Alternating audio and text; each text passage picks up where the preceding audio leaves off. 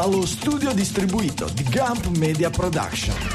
Franco Solerio, Massimo De Santo. Questo è Digitalia.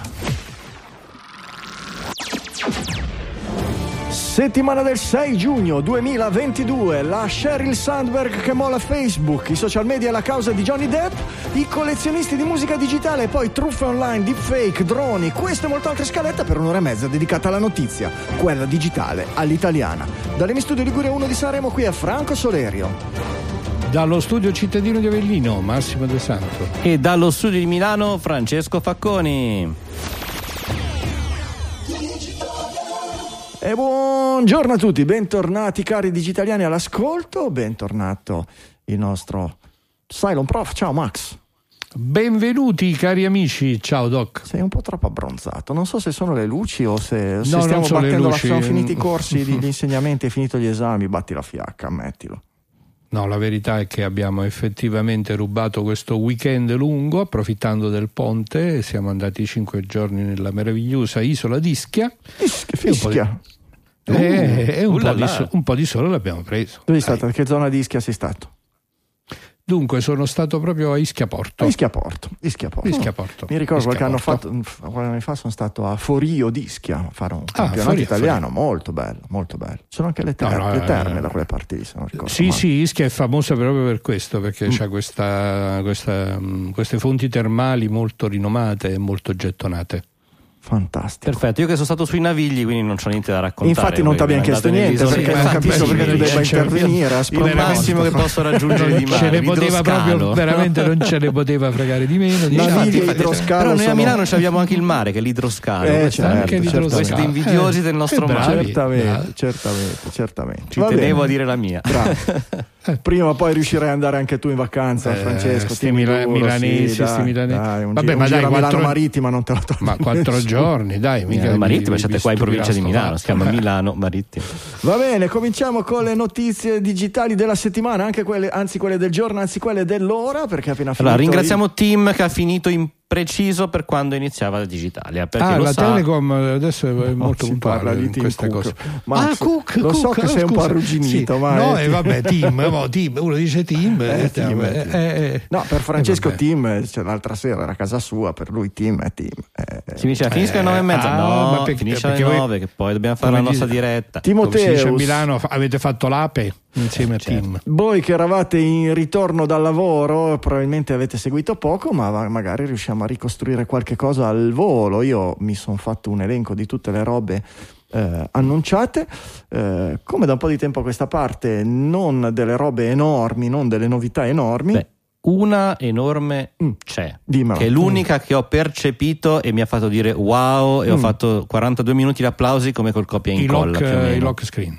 No, no, no, la libreria di foto condivisa in famiglia. Bravo, sì. Erano tipo Oh. a quanto siamo? IOS 14, no, 16. 16, Erano 16, 18 caro anni che lo mio. chiedevamo tutti gli Sì. utenti Apple che usano iCloud. C'er- c'erano le, le- le librerie condivise, no? quelle cose condivise, però erano una funzionalità diversa con, con poca No, c'era il integrazione. Condividi l'album. Questo invece è le foto finiscono di una Esatto. famiglia, finiscono sull'album, occupano la metà dello spazio. È bello, anche, vendere- è bello anche il Bisogna- fatto che ci finiscono in automatico, che direttamente dalla Esatto. macchina fotografica, dall'app camera, puoi scegliere se metterle nella libreria personale o in quella condivisa, ma soprattutto che hai degli automatismi guidati dalla, dalla- dall'intelligenza artificiale, per cui se Dillo, ecco. vede che tu col GPS sei in un posto lontano da casa e nella stessa geolocalizzazione c'è anche tua moglie e tua figlia, eh, automaticamente capisce che sei in vacanza e le foto le mette nella- nell'album in famiglia.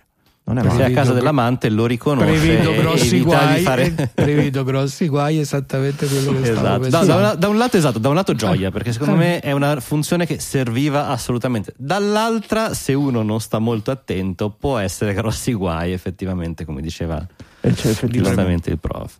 effettivamente sì, la condivisione. quando il primo sempre- divorzio dovuto a... Ma anche non il divorzio, ma voi pensate subito al tradimento, Eh, ma ci sono, anche, ci sono anche marito e moglie che si fanno le foto tra di loro, magari un A po' il primo- e se finiscono in quella condivisa le vedono anche i figli. Può non essere il massimo della Quando il primo piacevolezza, regalo spoilerato pensare- di compleanno? esatto. anche senza fi- finire nella, nella spiacevolezza delle corna e dei tradimenti, ci sono ben altre situazioni di, di, di, di criticità. Sì, sì, dai. Va bene. Personalizzazione della lock screen su iOS con i widget, mm. con il focus, per cui i focus, quelli no, che, che ci sono già adesso, che una volta era full immersion, adesso sono parametrizzati per cui c'hai il focus del lavoro, quello personale, quello delle vacanze, quelle cose. Sì, io ci ho messo l'ultimo anno a configurarli, ma me li cambiano. Anch'io l'ho fatto ultimamente. No, non te li cambiano, ma ti permettono no. di collegare a ognuna di quelle configurazioni anche la configurazione del, della lock screen e della, e della, mm, della springboard per cui non lo so quando sei a lavoro farti vedere solo le icone delle app eh, che ti interessano che in quella situazione lì per esatto. cui non, non, ti fanno vedere che ne so eh, Uber e la metropolitana di, Om- di, Honolulu e non so Disney, Disney Plus e robe del genere e al contrario quando sei in modalità personale vedi Disney Plus e non vedi l'applicazione del, della, della, tua azienda o che ne so Excel, Word e roba del genere e, simpatico no? un modo per uh-huh. i nostri device sono stanno diventando veramente strabordanti di roba, di applicazioni, di contenuti e servono sempre più meccanismi per cercare di organizzarli per fare in modo che, che non bisogna andare per a fare la caccia al tesoro. Sì, sì. sì, soprattutto per contestualizzarli in base al momento. Beh, la, la, libreria generale di applicazioni è stata probabilmente una dell'anno scorso una delle modifiche più importanti degli OS che ci sono stati, appunto il provare a semplificare un, un, lavoro che era enorme per un sacco di gente, cioè gestire Mm-mm. le varie schermate. In sì. questo senso, sì, è un po' di anni che si stanno muovendo in quella direzione, migliorando questa esperienza. Una cosa che è un, un, po' interessante, un po' non sai quanto possa diventare distopica, è la gestione delle carte d'identità dentro Wallet, che eh, per ora solo in alcuni stati degli Stati Uniti, ma permette appunto di avere questo documento eh, che poi immagino siano firme digitali e robe del genere, che permettono di certificare la tua identità eh, in caso di controlli, ma ad esempio quando vai all'aeroporto per salire su un aeroplano robe del genere, ma permettono anche l'integrazione con, attraverso delle API con le applicazioni, che può essere interessante eh, con eh, controllo della privacy, per cui semplicemente, che ne so, un'applicazione che ti chiede di certificare la tua età, il sistema è in grado di farlo automaticamente tramite queste API e questi sistemi di autenticazione, come se tu dessi tutta la carta d'identità, ma schermando tutte le informazioni che non sono la data di nascita. È un, è un Pensa, quando mio cugino andava a vedere i siti gli chiedevano sei maggiorenne rispondeva di sì esatto, non, col cellulare nuovo non potrebbe farlo esattamente così una cosa del genere e, vabbè, novità sulle. Ah, su Apple Pay i... va di moda oramai. Splitting payments, pagamenti. Sì, ne avevamo parlato bene. Sì, sì vabbè, puntate, questo no? l'ho notato anch'io. È un inseguimento un po' di PayPal che lo faceva già ah, lo fanno già tanti. Lo fanno già tanti, ti offrono già tanti. Ci sono ta- tanti servizi online che ti danno questo tipo di. Però in questo Questa caso. rateizzazione a costo zero. Allora, ne avevamo parlato bene e il bene è fra virgolette, perché in realtà ne avevamo parlato abbastanza male noi, ragionando che è sì. un meccanismo di indebitamento che eh, crea certo. effettivamente dei problemi. Okay, Chiaro, okay. ti semplifica la vita ora, ora riesci a comprare molto di più. Mm istantaneamente perché dici vabbè tanto lo pago un quarto generalmente sono quattro rate sì, ti fa venire voglia di comprare di più eh, però poi di fatto crea debito crea Dice, spese extra diciamo che il fatto che sia promesso come zero interessi zero rate zero fee zero commissioni è già interessante il fatto Beh, dove no, pensare che eh, gestito da un'azienda che fa poi per convenienza, con tutte le storture che conosciamo, eccetera, ma che ha una reputazione da difendere, che quindi non può certamente, come dire, favorire comportamenti lesivi nei confronti o pericolosi per i consumatori, può essere interessante. Io mi immagino un'implementazione con invece eh, una grossa attenzione alla possibilità di mantenere sempre visualizzato qual è il totale che tu stai pagando ogni mese per tutte le tue rate che hai fatto, de, de, dei sistemi di controllo. Messo, sì. Ecco, cosa che certamente altre, altre, altre, implementazioni di altre aziende che abbiamo visto sono, sono, sono più, più, carenti. Ecco. Eh, poi, certo, avere tutte le uova nello stesso paniere per altri versi non è mai una grossa idea e ehm, il tracking degli ordini quando tu ordini e compri qualcosa con Apple Pay integrato nella, nell'app di Apple Pay anche il tracciamento preciso del, del pacco, della spedizione o robe del genere che oggi lo facciamo uh-huh. con tante, eh, con mille app o con eh, mille eh, servizi Però certo. Lo ma- faceva l'app dei messaggi già un po' di anni fa, che se arrivava il codice DHL riusciva ad avere qualche informazione in più. Non ha mai funzionato benissimo. Io uso perché Deliveries, io uso Deliveries che è un'app che funziona discretamente bene. Io 17 Tracks o 17 Tracks, altra app gratuita che funziona Ah. molto molto bene da questo punto di vista. Ce ne sono tante. Effettivamente a livello di sistema operativo ci avevano già provato, appunto, ricordo, grazie all'app dei messaggi. Questa è una nuova implementazione, bisogna vedere quanti negozi implementeranto poi, quanti carrier, quanti spedizionieri inter- È sempre quello il integreranno le problema, API. no? Ah, hanno annunciato la tua favorita, la tua tecnologia preferita da un anno a questa parte, Franz, che è Matter, Mhm. integrazione totale di Uh. Matter dentro. Anzi, hanno detto fondamentalmente che eh, tutta la nuova app Home, casa e tutta la tecnologia di HomeKit sarà basata su Matter, per cui sarà proprio una fondazione, non sarà una feature esterna di compatibilità Vedete, con Matter. Per cui voi che essere- avete il dubbio che, che Matterd possa abbia le carte in tavola per diventare effettivamente uno standard, No, no, eh, che- questo è un passo molto interessante. Questo è- per è poterlo interessante, bisogna vedere già se gli Alexa lo lo sono, Certo. già gli Alexa sono disponibili. Google Assistant, anche se non mi sbaglio, fa uscire adesso dei prodotti compatibili. Quindi Mm-mm. molto la Andiamo in quella speranza, direzione, è interessante. Speranza che diventi veramente un. eh, Sì, che diventi una fondazione per tutti comune e non un eh, minimo comune multiplo, cioè espongo Poi anche da un punto di vista tecnologico è veramente interessante. Comunque usa Thread, che è un protocollo abbastanza Sì. moderno, eccetera. Quindi Sì. Eh, i vediamo, tanti vediamo, che- aspettiamo Eh. di vedere i prodotti e le, le- le implementazioni pratiche, io eccetera. l'avevo detto fin dal primo giorno. Ditemi. Sul Watch, su Apple Watch, eh, tre nuove Vabbè. watch faces, le complicazioni un po' più ricche, le metriche per la corsa aumentate per il triathlon. eh, una cosa, ecco, Quello per lo sci ancora non l'hanno messo, eh. Io Eh. L'unica cosa che faccio è sciare e non hanno mai messo il tracking dello sci. E figurati, ah, non c'è il tracking della- Eh, della- sì, del, sì, del sì, percorsi, eccetera. Cioè, sì, però ci... Franz Eh. scarica slopes. Cioè, Sì, uso Slopes, ma ne, Slopes- uso Slopes e ne uso, e uso anche. Strax, mi sembra. Però insomma, sì, slopes è- sono. è una roba pazzesca. Fighissimo.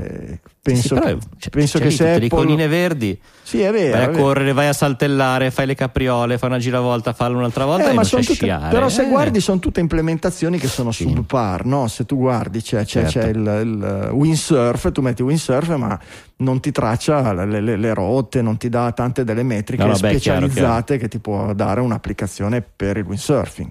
Fibrillazione atriale, sapete che l'Apple Watch ti controlla, ti dà gli alert se rileva la- la- se pensa di rilevare una fibrillazione atriale. Ehm, questa cosa viene aumentata con allerte eh, giornaliere. Dopo che tu sei già stato, hai già ricevuto una diagnosi di fibrillazione atriale, ti dice alla fine della giornata oggi hai avuto eh, segni di fibrillazione atriale per il 20% del tempo, per il 60% del tempo, per il 50% del tempo, dopodiché ti fa un report dei fattori che lo influenzano, per cui siccome ci sono tutte feature per monitorare ovviamente l'attività sportiva, il sonno, l'alimentazione, eccetera, ti fa la romanzina, ti dice guarda che hai dormito poco, guarda che ti sei mosso poco, guarda che hai mangiato troppi carboidrati, insomma ti fa un po' la maestrina, che è una cosa Poi che... all'API collegata a Netflix, ti dice alzati da quel divano, smettila Esatto. di guardare. Inizia a essere una roba un po'... mm, Un po' tormentosa, eh? Beh, allora, Eh. l'Apple Watch è nato in modalità mamma fin dall'inizio. Ti, ti sei Sì. lavato le mani? Sì, Hai sì. respirato abbastanza? Adesso chiudi gli Ah, occhi, ah, pensa un a me- minuto, alzati, fai un giro. Ma... Ecco, a me la cosa che mi Ok. infastidisce assai è quello. Alzati in piedi per un minuto. Eh, Esatto. vabbè. Ma hai lavato le mani oggi? Esatto. Veramente sì. Orologio, stai zitto. Eh. Onestamente, effettivamente diventa un po' tormentoso, però si Volevo fare, volevo fare una battuta, lato. una- Eh, non me- ma dici, non mi dici. veniva, una battuta relativa al, al fatto che questi qui ci fanno le app, ci controllano col telefono se ci siamo lavati le mani con l'intelligenza artificiale, eccetera, e cosa, e continuano a non usare il bidet. Metteteci voi. Vabbè, gli americani, Cosa ok, del sì. Eh, per cui se sei lavato le mani, sì, tanto il sedere ce l'hai sporco. Va bene. E, sul Mac M2, MacBook M2, Air M2. E MacBook Pro Nuovo 13 sistema pollici. operativo Con- Ace Ventura. M2 Ace Ventura. Io- Ma aspetta, Ventura non è arrivata ancora. eh, Un momento. Prima le Ventura arriva, Ventura arriva. Air e Escamente. MacBook Pro 13 pollici. Salto di performance discreto, non mi sembra niente di stratosferico se avete appena comprato un M1 boh, io non saprei se valga così tanto la Hanno pena a distanza risolto di un il bug del doppio schermo?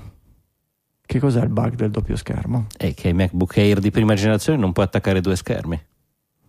È un problema del chipset, cioè Sì. lo puoi attaccare con dei dongle esterni che questo fanno non te, lo so, non te lo so video, dire eccetera. non, non ne hanno parlato Con l'M1 Max l'avevano corretto, Ah. infatti i nuovi... Sai che c'è solo una porta HDMI no, abilitabile nei, ok ok non saprei eh, dire nei vecchi M1 era un bug proprio del processore, infatti non risolvibile. ok Se non con appunto con questo protocollo... È una cosa che evidentemente dovevano fare proprio loro extra fuori con un set chip fuori.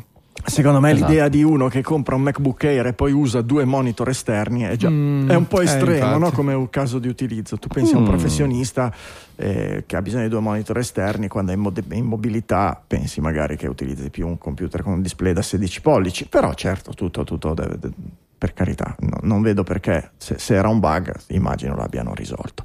macOS ve- piace- A me è Ventura. piaciuto il redesign del nuovo Mac. Ah, come, come Mac hardware? Bello, Sì, beh, sì. Con, le sue- con gli stili nuovi, no? un po' più quadratino, un po' più squadratino, Sì, sembra sì, un po' sì. gli, gli ricorda un po' gli iPad Blu. nuovi. E c'è il blu, non c'è più il rosa pagliaccio. E- No, c'è il blu, eh, un nuovo C'è- colore. dai. c'è il blu, blu c'è il più blu, c'è il bluissimo. C'è il bluissimo e vabbè. macOS Ventura, Ace Ventura, Fuerteventura, San Ventura, il signor Bonaventura, chiamatelo come volete. Qui Eh, comincia. poverini, ormai con, i nomi stanno in difficoltà, dai. Ma non credo, posti in, posti in California credo che siano Ce ben saranno, lungi da, sì. da- eh. Ci sarà la faglia di Sant'Andrea tra un po', ci sarà, che ne so, qualche cosa di un po' più... Eh no, quando Ecco, si rompe il, Ecco, lo schermo diventa una, Sant'Andrea. Una, una versione del sistema operativo che chiamano Sant'Andrea. Ok. Beh, cos'era? Era Grand Theft Auto, no? San Andreas. Sì, sì, sì. Eh, Sì, sì. perfetto. Però lì di Eh, crepe ne facevi parecchie. A me è piaciuta questa cosa, quest- ecco, una feature che, che mi piace, due feature molto interessanti. Stage Manager. Stage Manager è, un, è, un, Mm. È un manager delle finestre che ti permette di tenere a fuoco in primo piano una o più finestre correlate del lavoro che stai facendo e quelle che non stai utilizzando non te le mette nel dock, non te le mette nascoste, non te le mette in un altro spazio, che sono le opzioni che abbiamo avuto fino ad oggi, ma te le mette sulla sinistra nello schermo, eh, rimpicciolite, girate di tre quarti in obliquo, eh, però col contenuto visibile e credo anche attivo, per cui se c'è una roba col video penso che continui a muoversi, come facevano una volta quando mi- minimizzavi le finestre nel dock, che era Io una delle... ricordavo era una delle... Java Desktop 3D che aveva queste funzioni negli anni 90, Eh, vedi. uno dei primi desktop in tre dimensioni. Eh, interessante come vediamo Sì. poi all'atto pratico. Disponibile questo Stage Manager, così facciamo un salto, non solo per macOS ma anche per iPad OS. Per cui anche sull'iPad ti permette di minimizzare le finestre eh, tenendole sullo spazio di sinistra, nella, nella- nella sezione di sinistra dello schermo, di tre quarti, interessante, e, e- e riuscire a switchare da un gruppo di finestre all'altro. Su iPadOS si introducono anche le finestre sovrapponibili, che è un passo ulteriore verso il, come dire, lo stile, lo stilema. Sono applicazioni dei computer. Sì.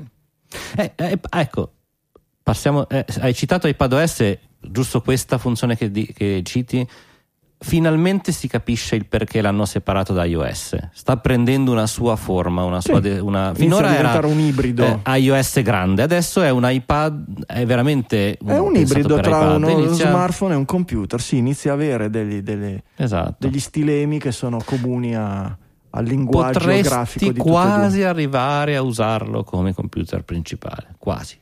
Beh, Quasi sì, no. sì, beh, poi ovviamente sono Dipende tutti- da, ovviamente, Dipende da quello che ci fai, fai, però finora certo. diciamo che stanno pochi, andando in quella direzione a passi Sì, sì. molto lenti anche perché non è che ci sia tutta questa concorrenza questa che, che- che li spinge a innovare alla velocità della luce però insomma pian pianino passi avanti un'altra feature molto interessante che spero che pian piano venga eh, adottata anche da altre piattaforme è quella delle passkeys E passkeys. Passkeys in- è interessante, no? Stavo- Alla fine dei conti oggi abbiamo dei sistemi automatici che ci generano delle password per i vari siti di caratteri casuali, lunghissime, quindi delle robe assolutamente impossibili da memorizzare per un essere umano, difficili anche da dettare o da cosa. E allora perché non nasconderle completamente? No? Perché tanto già adesso la password di 24 caratteri con 18 simboli e numeri e cose eccetera non le memorizzi, le copi incolli o hai un programma che può essere il sistema operativo che può essere il one password di turno che le ficca direttamente nel browser o nell'app di turno. E allora perché vederle? Cioè la, la, la il passaggio attraverso l'interfaccia utente della casella in cui tu copi, le incolli, o il programma le incolli, eccetera, è assolutamente un retaggio del passato. Facciamole diventare allora delle vere chiavi digitali, magari ancora più sicure, a 256 bit, e facciamo in modo che il sistema operativo o l'app che le gestisce le trasmetta direttamente al sito che le richiede o all'app che le richiede senza farle vedere all'utente, che tanto è inutile. Fai vedere all'utente un tasto e dice autenticati. Sì, e viene autenticato. Eh, mi, mi, sono perso se è un qualcosa di compatibile con lo standard FIDO che anche altre aziende, sì, mi sembra Microsoft e Google dice, stia, stanno cercando di lanciare. Dicevano che stavano lavorando proprio nel gruppo sì. FIDO per, per Quindi è un'interconnessione FIDO, perché effettivamente eh, quello che racconti è Franco è esattamente... È possibile che sia, esatto, che Passkeys sia il solito nome marketing che sceglie Apple per vestire semplicemente Fido o la sua interpretazione, la sua implementazione di Fido, però ovviamente qui siamo solo ad annunci. Fido. immagino che prossime, nei prossimi giorni, durante le varie vari appuntamenti per gli sviluppatori si capirà meglio se Passkis è Fido o se è qualcosa di più o se è qualcosa di completamente diverso che è anche compatibile con Fido, Fido, chiamalo come Fido. No, Fido proprio no. Mi Fido è veramente brutto, però in realtà loro lo chiamano così, ma mi dispiace, mi dispiace Fido, non ce la faccio proprio. Fido. Mi, mi, mi, mi scatta, mi scatta il Darth Vader. Ehm, boh. Ah, forte questa cosa, questo aggeggino, questo accrocchio per attaccare l'iPhone al display del computer, generalmente di un portatile o al display de- de- del desktop, lo, lo, lo L'iPhone o l'iPad? Come dici?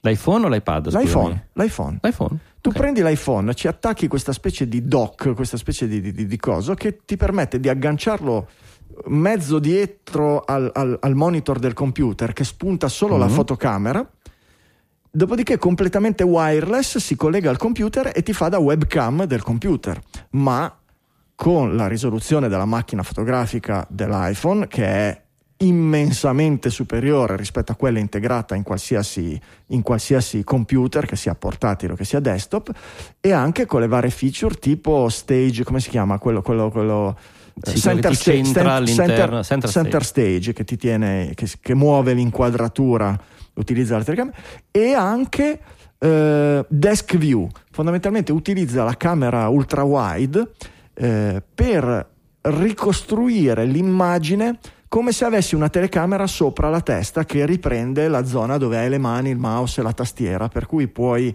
eh, mostrare una qualsiasi cosa, un disegno, un progetto, un foglio, eccetera, semplicemente mettendolo sul tavolo di fronte al tuo computer e automaticamente la telecamera fa come un'inquadratura perfetta dall'alto. È una di quelle ricostruzioni delle immagini come fanno le automobili oggi che ti fanno vedere l'inquadratura come se fosse ripresa da un elicottero Ogget- mentre parcheggi. Oggettino venduto alla modica cifra di? Non ne ho la più pallida idea, non, non credo sa. l'abbiano Però stavo detto. ragionando che ti stanno vendendo una webcam da 1000 euro, fondamentalmente che devi prendere il telefonino, appiccicarlo dietro, e quando su un monitor da ben più non hanno messo una telecamera decente. In effetti...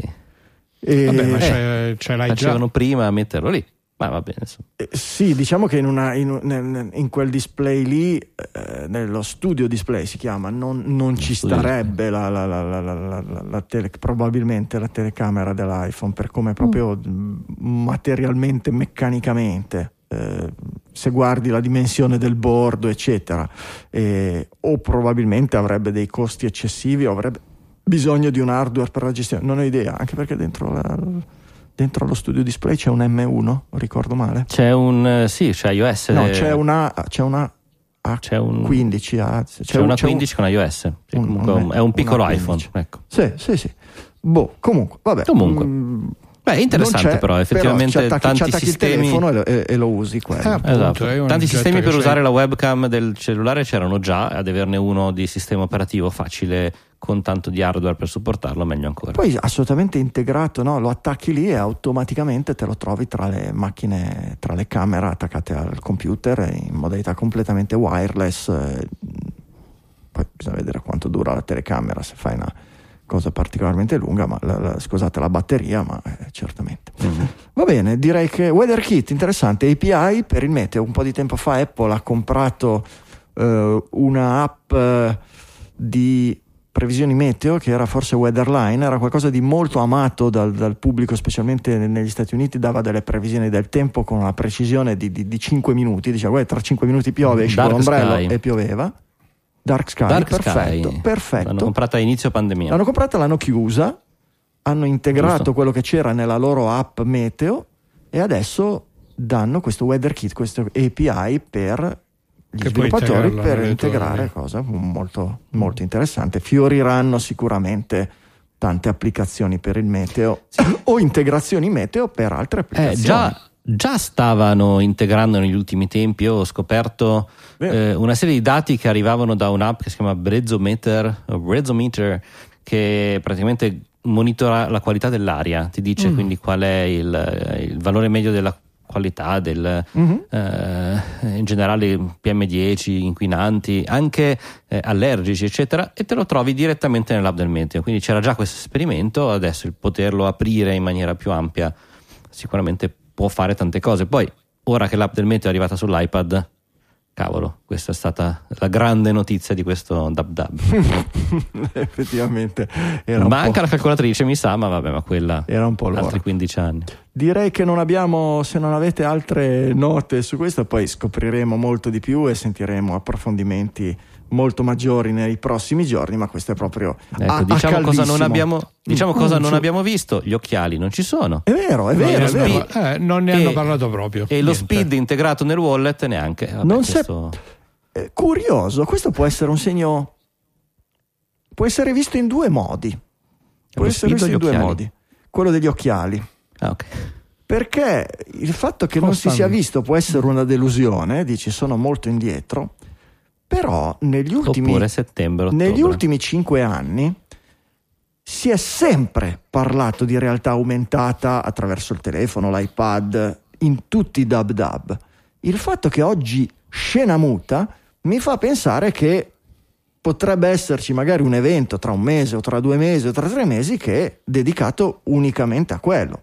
Effettivamente se presentano Sì, una- sì. un dispositivo Beh. completamente nuovo ci sta un evento completamente dedicato. L'anno fa- scorso c'è stato settembre, ottobre, novembre, mi sembra. Hanno fatto tripletta. Quindi... Eh, c'erano gli MU, c'erano tutti i Mac nuovi Eh. con M1, eccetera, certo. Appunto, Eh, però- Ci può stare, eh, ci può stare. Il fatto di Sì, questo sì. silenzio assoluto può essere un- in- inteso come una preparazione a qualcosa del genere. Va bene, l'altra cosa che hai detto che non c'era? Eh, Lo speed integrato dentro il wallet. Però sarebbe speed. stata una grande cosa, ma serve Lo solo in speed, italiano. Ah, lo speed italiano, lo speed, ok. lo Eh sì, sì, lo speed. pensa che figata Io avere lo quando speed sento speed penso dentro. sempre alla droga, no, il Ma mix, anche quella nel wallet, tutte e due. Non è- "Oh, non c'è molta lo differenza speed fra- nel telefono, vabbè. la differenza? Come trasgressivo, come- trasgressivo Facconi. Va bene. E due secondi contatti, Digitali FM, il nostro account su Twitter, Doc Franco con la prima e una K per il sottoscritto, MD Sole quello di Francesco Facconi, Massimo De Santo e Cylon Prof sono i due account del nostro professore, ma tanto non li usa. Venite su digitalia.fm slash Slack, entrate nel nostro Slack dove la community chiacchiera tutta la settimana, chat multicanale, molto molto interessante. Avanti Savoia, Sheryl Sandberg se la svigna da Facebook. Franz, raccontaci qualcosa. Allora, Chi è Sheryl Sheryl- Sandberg? Ma una personcina relativamente sconosciuta, tipo il braccio destro, nonché il numero due di Facebook negli ultimi 14 anni, è stata effettivamente la, la donna che ehm, Zuckerberg ha corteggiato professionalmente eh, in un periodo di, di lancio di, di Facebook, eh, rubandola a, a Google, ed è colei che ha inventato, ha implementato il sistema di mh, pubblicità su cui si basa Facebook. Quando è arrivata lei non c'era quella mobile, la pubblicità era Fondamentalmente- molto molto semplice. Fondamentalmente quando eh, Facebook ha iniziato a essere non grosso ma grandissimo, globale, pianet- planetario, il board ha detto a Zuckerberg va bene tutto, pieni poteri, fai quello che vuoi perché sei l'azionista col controllo eccetera. No, gli ha detto sei un ragazzo, hai bisogno di un adulto che ti guidi. E Zuckerberg, da bravo robot, ha guardato intorno, ha cercato quello che era non l'essere umano adulto, ma lo squalo adulto migliore che ci fosse in giro per la Silicon Valley e ha preso la Sheryl Sandberg che avendo lavorato dentro Google, tenendo testa ai cappoccioni vari di Google per un certo periodo, si prestava bene. Sapeva il fatto suo. Ed effettivamente esatto. ha dimostrato poi di, di, di, di, dar seguito alla sua fama tenendo sì, la barra. Prego. Lei è entrata dentro come eh, COO, quindi il responsabile delle operazioni, eh, Chief Operation Officer, e, però il suo ruolo non è stato solo quello, le operazioni sono quindi il, il lavoro quotidiano che, che, fa un'azienda certo. come Facebook, ma è stata anche una figura di spicco nelle pubbliche relazioni, nella politica, perché comunque sia è una persona che ha, eh, si è fatta vedere molto, appunto conosciamo il nome a parte tutto. Perché... E questo appunto è il senso di quello che diceva Franco, cioè che esatto. rispetto, rispetto all'età, perché poi quando è arrivata lei eh, Zuckerberg aveva 23 anni e lei 32. Eh, e lei 32, quindi era esattamente appunto la persona che poi ha curato di fatto le, le relazioni importanti, no? quelle che servono per lanciare e costruire l'azienda. Esatto, e Anzi, è, 38, stata anche, sbagli, eh, diciamo, è stata anche la persona che mh, è stata in qualche maniera oggetto delle critiche oltre Zuckerberg è stata l'oggetto delle critiche fondamentali nei periodi di crisi no? degli prima ultimi, nelle elezioni di Trump degli ultimi anni con Trump eh, e poi subito dopo col Cambridge Analytica no? perché esatto. alla fine è stata considerata un po' la responsabile del modo in cui eh, è stato costruito il business model nascosto diciamo di Facebook uh-huh. e in una maniera relativamente sorpresa perché pare che sia stata una scelta eh, emersa proprio nell'arco di un weekend. Poi questa è come la narrazione di tutti i giornali ce la, ce la pone, ma eh, sicuramente sarà stato dietro qualcosa di ben più complicato.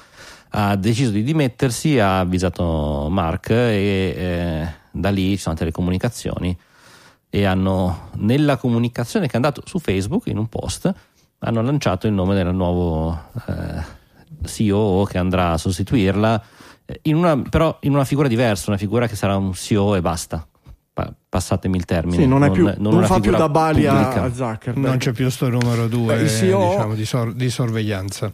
Esatto, è comunque un numero due. Il CEO è il capo delle operazioni, cioè quello che fondamentalmente fa funzionare la baracca. Eh, è quello che prende le decisioni operative che non prende il CEO. Eh, cioè fondamentalmente mm-hmm. non, non, oltre al CEO non c'è nessuno più potente del, del, del capo delle operazioni. Eh, ecco. era, era, venuta fuori anche una storiaccia, un paio di storiacce relative su un uso un po' improprio delle risorse dell'azienda da parte del no, signore mi... in questione? No, o io mi ricordo qualche cosa del matrimonio. Del matrimonio, del c'era eh. stato qualcosa di particolarmente brutto, eccetera. De, de, de, quando ma non mi ricordo, vabbè, evitiamo. Sì, sì, ma il senso era quello che c'era stato un po' un uso improprio da sì. parte sua o da sì, parte sì. della Sandberg Sicuramente una eh. persona che però era molto importante per quello che era proprio la, la forma mentis e come è cresciuto Mark Zuckerberg negli ultimi anni. Pare che avessero proprio un, un rapporto professionalmente simbiotico. Eh, si dice che una delle clausole che lei chiese nel momento in cui accettò di lavorare per Facebook fu ok ma voglio incontrarti privatamente una volta alla settimana che a un, a un livello C-level comunque è importante cioè è tanta certo, come, certo, certo. come, richiesta certo. e, ehm, Ora, quello che eh, eh, è un cambiamento un grosso per Facebook. Cioè, eh, possiamo paragonarlo. C'è chi dice a... la fine di un'era. Ecco, possiamo paragonarlo alla Apple post Steve Jobs, il Facebook da adesso in avanti, o comunque al fatto che Zuckerberg sia sempre lì, dà una continuità importante ed è, ed è, meno, ed è meno così, ha meno peso questo cambio di. Allora, la, la vera domanda è qual era il vero potere eh, della Sandberg nei confronti di Zuckerberg.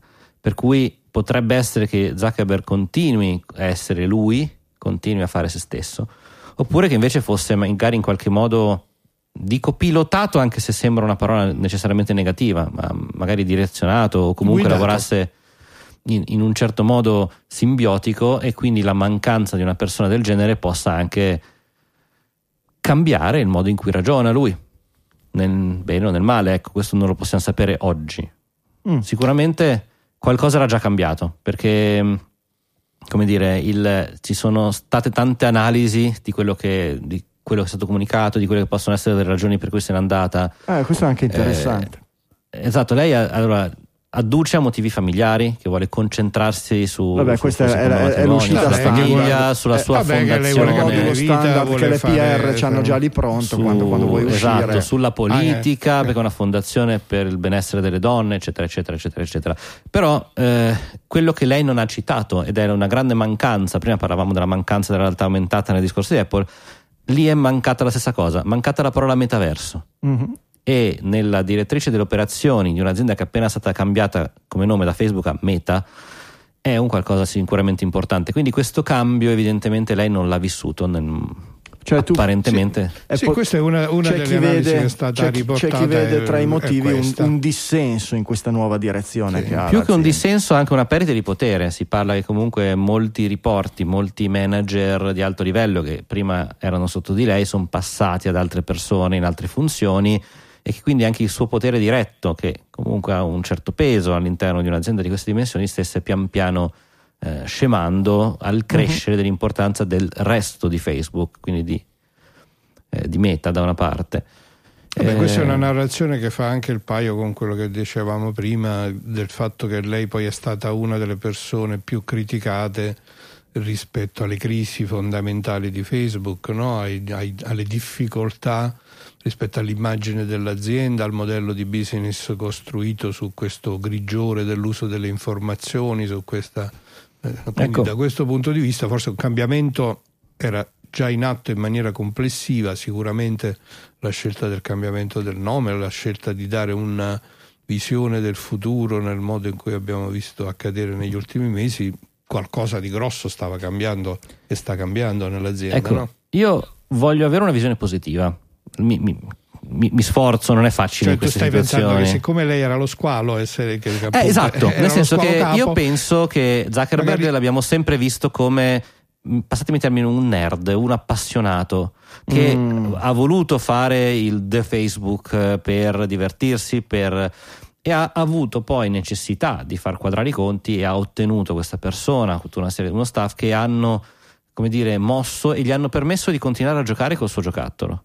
Adesso che ha, che ha un giocattolo nuovo, può essere che eh, il, il, suo lato nerd non, non, si interessi così tanto a, e che magari qualcosa possa cambiare in Facebook. Ok, c'è mm. un forte vento che richiede un, una nuova situazione lato privacy, lato gestione delle informazioni e con il metaverso, quindi un qualcosa di completamente nuovo, potrebbe anche succedere. Quindi nel metaverso c'è vento.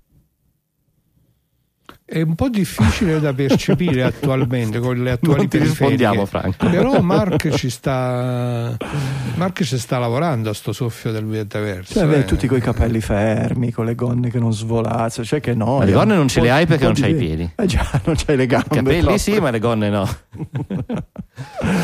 Vabbè, allora d'ora in avanti tutti pelati nel metaverso perché tanto non c'è il vento per far svolazzare i capelli per cui Va bene, da una coppia all'altra. La settimana scorsa abbiamo commentato con Michele Francesco della, della eh, causa tra Johnny Depp e Amber Heard, eh, in particolare per quanto riguarda la, eh, lo specchio sui media, sui social media, la, la, il riflesso e quanto i media avrebbero potuto condizionare le giurie.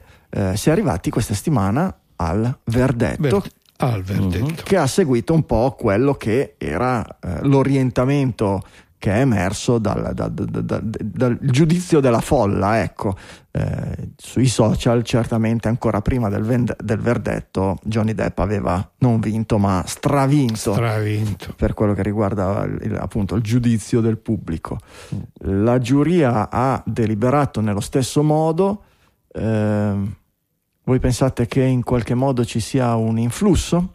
Eh, sì. la, la, settimana scorsa non sapevamo esattamente se la giuria veniva sigillata eh, come in altri casi. Eh, non, Invece viene, lo sappiamo. non viene sigillata completamente, viene tutte, sigillata, le, tutte le sere tornavano a casa. Sì, sì. Per cui- A loro rimuovono i, tele- i telefoni, impediscono ai giurati di accedere a internet, ma appunto possono tornare a casa, dove mogli, figli, Dove amici hanno il cellulare e seguono su TikTok Certo. gli eventi. Quindi eh, l'idea che il flusso di notizie, di filmati di cui abbiamo parlato nelle ultime due puntate non abbia avuto niente a che fare con col verdetto, la vedo un po' difficile. Ma guarda, il flusso però, eh, voglio dire, no, questa è una domanda un po' mm, che, che mi faccio, ma le cose che giravano, a parte, a parte quelli che sono i commenti e tutto il resto, ma per esempio i video piuttosto che le diverse scene che sono state riportate, comunque i giurati le hanno viste in sede dibattimentale, no? Sì, mh, però diciamo che su, su- su- su YouTube e soprattutto su TikTok eh, venivano montate in maniera eh, Sì, mi ricordo, particolarmente, venivano, eh, per cui non so, mettere- la, la- la testimonianza a favore di Depp veniva seguita da uno sguardo del- della Heard di, come dire, di sconfitta, poi veniva tagliato su una espressione di gioia dell'avvocato di Depp e viceversa, la, la- deposizione della Heard veniva tagliata, veniva accostata a video precedenti in cui la sbugiardavano e robe del genere. Insomma, è ovvio, come, come- come in Vabbè. una trasmissione televisiva, la regia può tagliare c'è una regia, una tua chiaro. intervista e farti dire tutto e il contrario di tutto, lo sappiamo bene. Questo, qui c'è, le, le televisioni l'hanno sempre fatto, qui c'è stato lo spostamento e il potenziamento dello stesso tipo di, di potere dal, dal- verso i social. sui social e quindi sul- su- su- sulla massa, Però la domanda folla su che non è mai... quanto questo poi abbia questo aspetto specifico, quanto abbia influenzato i giurati che comunque erano Non è appunto, misurabile. Non, Eh, è, non è non misurabile, è- non è misurabile. Né in un verso né nell'altro, manca il doppio cieco. C'è da dire che i giurati hanno, hanno risposto a delle domande molto precise e non semplicemente si sono fatti influenzare dal web per dire eh, ha ragione uno, ha ragione l'altro. Le- le- le domande erano molto circostanziate perché non bastava il fatto che fosse dimostrato eh, o non dimostrato il maltrattamento di uno rispetto dell'altra, ma eh, la, la legge americana per questo tipo di, di- di- di leggi- di- di- di problematiche ha delle, eh, dei requisiti molto precisi Molto e che facevano forti. pe- e che fa- prima che iniziasse il processo eh, davano Lo per- facevano pensare come una causa persa da parte di Depp. assolutamente Perché, persa, eh, assolutamente persa sì. perché sì, sembrava di fatto, vittima del Me Too. Di fatto no, il secondo emendamento, no, prim- pri- seco- secondo, terzo prima- emendamento- Prima la libertà di parola. Primo, Sì. secondo è quello delle Primo armi. Ok, secondo è quello. E ha, ha de- delle grosse libertà e le leggi che lo limitano devono, comprendono tutta una serie del- di, di cose, per cui il danno procurato, la malizia, e la- la- quindi la, la malizia nel, nel- nel senso di volontà di eh, fare del male con la consapevolezza di mentire e, e la giuria ha risposto molto precisamente, sempre all'unanimità su ognuna di queste domande, per cui è abbastanza, ehm, è abbastanza eh, va al di là, secondo me, del condizionamento, ha ragione uno, ha ragione l'altro. Del, del- Sul processo, avere. onestamente, io penso che il, ehm, appunto, che il verdetto, come, come stiamo raccontando, mh, sia stato influenzato molto poco da quello che poi è successo sui social. Viceversa, l'eco mediatica che si è creata ha, fatto sì che questo processo diventasse simbolo no, di questo, come prima accennava Franz, il MeToo, piuttosto che appunto il, un simbolo un po' di un... eh, Ma un simbolo dire, al contrario del è Me un Too, in simbolo al realtà. contrario del Eh. Me Too, cioè quello de- de- diciamo che poi eh, nasconde la vera problematica che non si può ricondurre a questo processo, no? e cioè la vera problematica di un equilibrio e del riconoscimento vero del fatto che eh, è possibile il male da ambedue le parti, sia da parte Sì. del genere maschile che da parte di quello femminile, e che mh, chiaramente mh, da un lato bisogna, bisognerebbe perseguire in maniera equilibrata e attenta eh, la ricerca di quelle che sono le vere situazioni di... Vabbè, però ci sono, stati Eh. delle, ci sono state in seguito delle eh, reazioni abbastanza forti, specialmente dalle frange più estreme dei, dei supporters del movimento MeToo, eh, anche all'interno dei media. E Sì. ehm, fanno molto, suonano molto, molto stonato, no? come se in qualche modo no? ho, ho, letto delle cose come eh, ecco eh, questa ecco, sentenza c'ha, c'ha non ci voleva, distrutto. i giudici non dovevano eh. dare questa sentenza perché hanno distrutto tutto quello che ha fatto di buono per le donne il movimento MeToo e mi sembra una cosa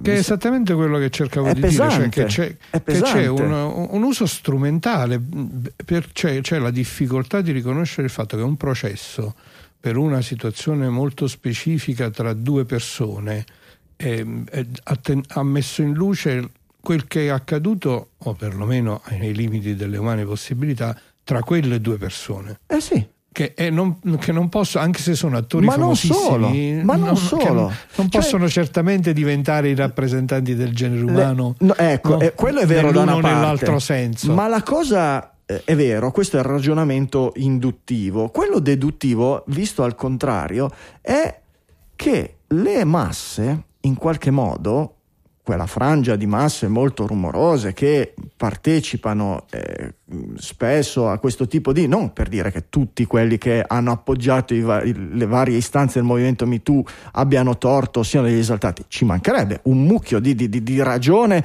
per una marea di...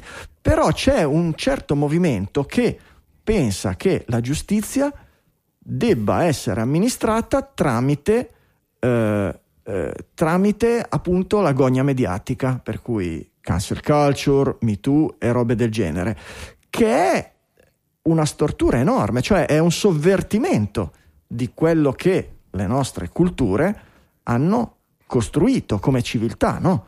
Cioè il, il, il, il, tema del movimento MeToo non dovrebbe essere quello di sostituiamo i sistemi giudiziari che abbiamo costruito in mille anni di storia con la gogna mediatica e il voto, e il televoto e il voto via web.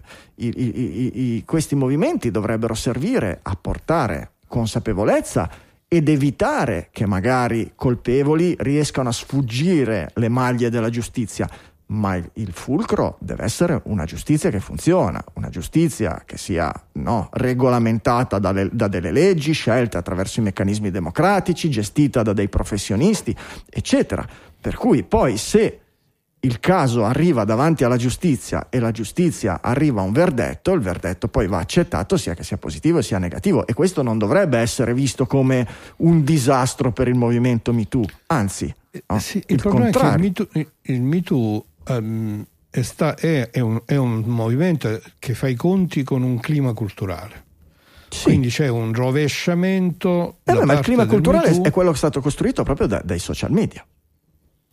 No, a parte i social media, eh, anche prima, no? Okay. Il, il tentativo del MeToo è quello di dire: guarda, nel caso della violenza di genere, uh-huh. eh, la situazione del genere femminile è estremamente squilibrata rispetto al genere maschile, perché c'è una diffusa cultura per la quale alcune cose che sarebbero assolutamente intollerabili se immaginate verso un essere umano di sesso maschile, viceversa vengono passate come no, è la famosa cosa della pacca sì, sul sì, culo. Sì. Non, vengono, la, non, vengono denu- non, vengono, neanche denunciate perché il sistema sì, perché, farebbe sì che. Ma che sarà stata mai sta pacca sul non culo? Solo, eh, non, so, non solo, non solo. Chi eh, osa denunciare rischia addirittura di averne un, di, uno di svantaggio in, esattamente, in, in, esattamente. in, ambito lavorativo, in ambito allora sociale. Allora è chiaro che quando tu ti metti, modo, ti metti, dentro un discorso di questo tipo, che è un discorso eminentemente simbolico e certo, culturale, certo, sì. è chiaro che poi vedi eventi come questi del processo che effettivamente poi è stato appunto eh, come dire, potenziato all'inverosimile si parlava del, di, credo di numero di contatti su YouTube di, queste, di questi video a favore, sì, sì. Eh, si parlava di decine di miliardi di contatti, di visualizzazioni di questi video a favore di Depp. È chiaro che quindi viene que, questo, è quello che dicevo prima, il processo diventa anch'esso diventa un simbolo, simbo, diventa eh, simbolica è è e, questo diventa simbolo cioè. o diventa spettacolo? Perché a un certo diventa punto... anche spettacolo, chiaramente. Beh, diventa spettacolo dal punto, da, da, dal punto di vista delle piattaforme. Cioè, per TikTok certo, è uno certo, spettacolo, sì. cioè un qualche cosa attraverso cui fare denaro. Perché spettacolo è quello oggi, no? Non per certo. il pubblico, non tanto, sì, il pubblico lo gode e, e partecipa Vabbè, come fosse uno spettacolo, il pubblico, però... il pubblico paga. Eh sì, eh pubblico, sì il pubblico paga. in un modo o nell'altro il pubblico paga. È chiaro che un processo in parte, è, è, essendo una narrazione, suffragata poi da prove eh, ma comunque una narrazione di cosa è accaduto, in parte è spettacolo per definizione. Sì, no? certo. Non a caso eh beh, gli nel cinema, sono, nella certo, televisione, eh, no? certo, certo, non, certo. È, non, È, un caso che i certo. crime, le crime series piuttosto certo, che certo, l'avvocato no, che fa la ringona i pol- commosso, eh, certamente, certo, Perry certo. Mason, no? per chi ha un po' i capelli Però- bianchi come me. No, il problema è qui è esattamente cercare di mantenere il processo in quel che è la storia di due persone, triste, brutta, quel che è, e che non è il simbolo però né pro né contro Eh, certo. quella che è la, questa Non è- e non è di- certamente una sconfitta per il Me Too. Assolutamente Non è no, certamente io voglio sperare proprio di no, anzi potrebbe essere per il Me Too- Me Too l'occasione per una riflessione seria su quello che stavamo dicendo prima, cioè di non poi fare la caccia alle streghe alla rovescia, no? Esatto, cosa che invece puntualmente è stata fatta perché alla fine, finito il processo, c'è stata l'onda di riflusso, perché da una parte i sostenitori del Me Too più oltranzisti hanno detto quanto, quello che abbiamo commentato poco fa, dall'altra eh, c'è stata l'onda, adesso Amber Heard deve essere licenziata, deve sparire da ogni film, Dai da ogni telefilm. Sono già uscite le locandine di E anche Aquaman questo 2 con eh, è- Emilia Clarke. Esatto, è Infatti. per la parte opposta, per la parte opposta, ma è lo stesso tipo di errore degli oltrazzisti del Me Too. Cioè, ragazzi, c'è una Esatto. giustizia. La giustizia ha- ha- ha- ha scelto un verdetto, a questo verdetto ha assegnato una pena e la pena è codificata dalla legge e scelta da una giuria. Poi che non li potrà pagare i 10 o 15 milioni, eccetera, e ci saranno delle pene, ci sa- ci sarà l'appello che ridurrà le pene o sovvertirà tutto quello che vogliamo. Infatti la, Ma la, la pena serie, è la quella. season 2 La pena è, quella, il codice, il codice, le leggi americane non dicono la Certo. giuria stabilisce questo, questo, questo e il fatto che l'imputato colpevole non potrà mai più lavorare nel mondo dello spettacolo. No, le leggi non lo prevedono. Beh, Se vogliamo che lo faccia dobbiamo giustizia. cambiare le leggi. E, e- di nuovo, è- Quello è il mercato, Franco, che, che di- che la- che evidentemente se decidono di toglierla da... No, attenzione, se decidono di toglierla da un film è perché hanno paura che la gente non vada a vedere quel film. no, ma attento, Se no non hanno deciso di toglierla dal film. Alla fine no, però ci hanno pensato. Hanno, Hanno pensato perché c'è protagonista stato- e regista. Hanno pensato perché no. c'è stato un c'è stato una, Una petizione. petizione su Change.org che ha raccolto n milioni di firme perché Amber Eh, Heard ma qual è la paura di quegli n milioni di firme? Certo, certamente, certamente. Se, se non la cancelli non venga a vedere il Certamente, film. però E ecco, è mercato. a mio avviso, a mio avviso, a mio avviso, delle petizioni del genere dovrebbero essere vietate. Dovrebbero essere vietate perché è un tentativo di fare Concordo. della giustizia da parte di dei non professionisti. Esatto, Giustizia Cioè, sommaria. è, è- è Giustizia quasi, è sommaria, quasi sì. un'ostruzione della giustizia. Perché Potremmo fare prima giuria- prenderla, metterla nella pece con le, con le se piume. una giuria ha dato un verdetto e una condanna e ha detto la condanna è pagare questo e non deve smettere di lavorare, secondo me è sbagliato che una parte del, del pubblico si coalizzi per cercare di, di cose. Secondo me eh, arriviamo purtroppo i media potenziano così tanto questo tipo di, di- di- atteggiamenti che li rendono pericolosi per la salute dell'individuo, anche un colpevole. Il colpevole dai tempi dei romani e eh, ben codificato dal buon Cesare Beccaria dei delitti e delle pene, dice che anche il peggiore dei colpevoli ha dei diritti. Non è perché sei colpevole di un crimine terribile e ferrato hai zero diritti e devi essere cancellato dalla faccia della terra. Qui credo che ci, ci stia di nuovo un, un grosso problema di, di- di cultura della Sì, sì, popolazione ecco che si affaccia su- su- sui media, no? Che non è che uno perché ha sbagliato deve zero, morire, scomparire dalla faccia della terra, non avere più lavoro, non essere ammesso al cinema, non entrare ai supermercati o cose del genere. Questo tipo di pene sono anche possibili in alcuni ordinamenti, no? l'interdizione dai pubblici uffici, l'interdizione da, da- da- da, che ne so, da incarichi che hanno a che fare con i giovani, nel caso dei pedofili, roba del genere. ma beh, vengono beh, decisi beh. da una giuria, vengono decisi da un Perché- giudice, e non poi- dalla sommossa popolare. Eh. E poi c'è una legge che, che- che- che appunto cerca di costruire un equilibrio tra quello che dicevi tu, delitto e la pena. E poi c'è la dovrebbe- possibilità, eh, certo. Almeno nel nostro ordinamento, e questo è uno dei problemi molto, molto più seri chiaramente che viviamo eh, anche nella dimensione della nostra società italiana rispetto ai problemi delle carceri, del modo in cui oggi vengono condotte queste cose, però il nostro ordinamento prevede chiaramente che ogni pena serve comunque per una riabilitazione, no? prevede un percorso sì. nel quale certo. è possibile una seconda ancora prima, ancora prima, ancora prima una possibilità di appello quello fa parte Ancora poi prima. chiaramente di eh, arrivare eh certo. alla decisione, certo, eh certo. del, servono eh certo. anche a quelli, però anche una volta combinata in Cassazione la pena definitiva, certo. l'ordinamento certo. prevede che la pena serva, serva per la, per la, riabilitazione, che certo. poi purtroppo questa cosa non è... Io ho vissuto un po' di esperienze dirette in contatto con le carceri, adesso è chiaro mm. che questo è un altro argomento ed è molto difficile nella realtà costruire questo percorso, però almeno in termini di formulazione del principio esserci, e del modo certo. in cui vengono applicate le leggi dovrebbe essere così. Sì, almeno nei nostri ordinamenti, negli ordinamenti democratici di stampo occidentale, certamente. Non, non saprei se i codici civili e penali, che ne so, cinesi, eh, eh, prevedono questo so. stesso tipo di, di, ispirazione, se comunque la pena è vista come un movimento. Penso di sì, perché anche no. Il, le... Hai visto le notizie su quello che è successo nei carceri cinesi e, e la questione dei trapianti di cui non parliamo oggi qua, che è meglio perché comunque. Eh, ma quella, sia... è, quella è, l'implementazione, però se tu guardi la, eh. la, giustificazione, anche le purghe maoiste, mm. le purghe della rivoluzione culturale, era sempre strappiamo i bambini dalle famiglie, li mandiamo al confine, eccetera, per la rieducazione, no? C'è sempre stato il tema della rieducazione, poi sarà una facciata, eccetera, ma l'idea non è quella li massacro tutti, è quella li faccio Ci informeremo, dai. venire dalla mia parte. Poi, Chi lo sa, abbiamo qualche... per sbaglio nel frattempo faccio qualche genocidio, però quello è. Vabbè, ma il genocidio ci scappa Vabbè, di qua o di là. Ci un scappa, geno- esatto. un genocidio che a vuoi che scappa un genocidio. Va bene. Eh, dietro a questo tutto pasticcio de, de, de, del processo il ruolo dei social media. È uscito un altro articolo eh, sul un altro articolone, un altro articolone dobbiamo dire. sul New Yorker che è un po' il mm. eh, che è un po' la risposta la risposta a quell'articolo di Jonathan Haidt pubblicato sul The Atlantic di cui abbiamo parlato un paio di puntate fa sulla torre di Babele sui social media che fanno sì che di fatto la società, le società occidentali si facciano del male da sole. Eh, lo, eh, ve lo faccio commentare tra un minuto. Prima devo ringraziare il nostro sponsor Squarespace, la migliore piattaforma all-in-one per pubblicare sulla rete. Squarespace, sistema integrato per nel quale trovate la soluzione ideale per qualsiasi necessità che vi porti a creare un sito web.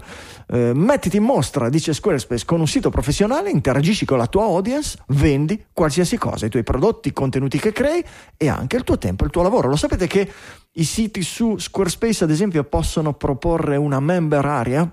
Un'area dedicata agli abbonati che potete gestire come volete con i soliti strumenti intuitivi e facili da usare di Squarespace, ad esempio per proporre contenuti bonus sotto abbonamento, perché no? E a proposito di contenuti, Squarespace mette a disposizione dei suoi utenti Video Studio. Video Studio è un'app per iOS per realizzare contenuti video di qualità professionale. Con Video Studio potete seguire i modelli progetto guidati per creare contenuti video accattivanti autonomamente, senza assumere un team di produzione video. Usate gli strumenti integrati per integrati per aggiungere narrazione audio, testo animato, musica, musica con licenza già eh, integrata di utilizzo dentro ai videoclip.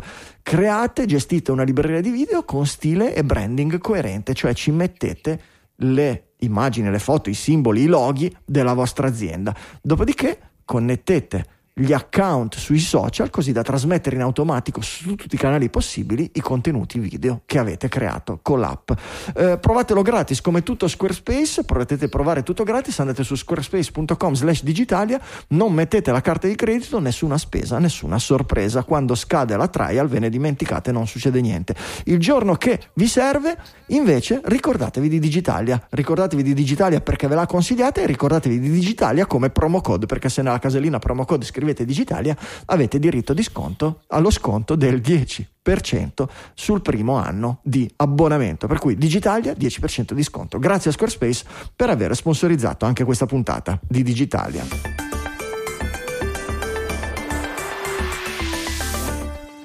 Allora, cosa c'è di nuovo in questo articolo sui social media rispetto a, all'articolo del The Atlantic dell'altra volta?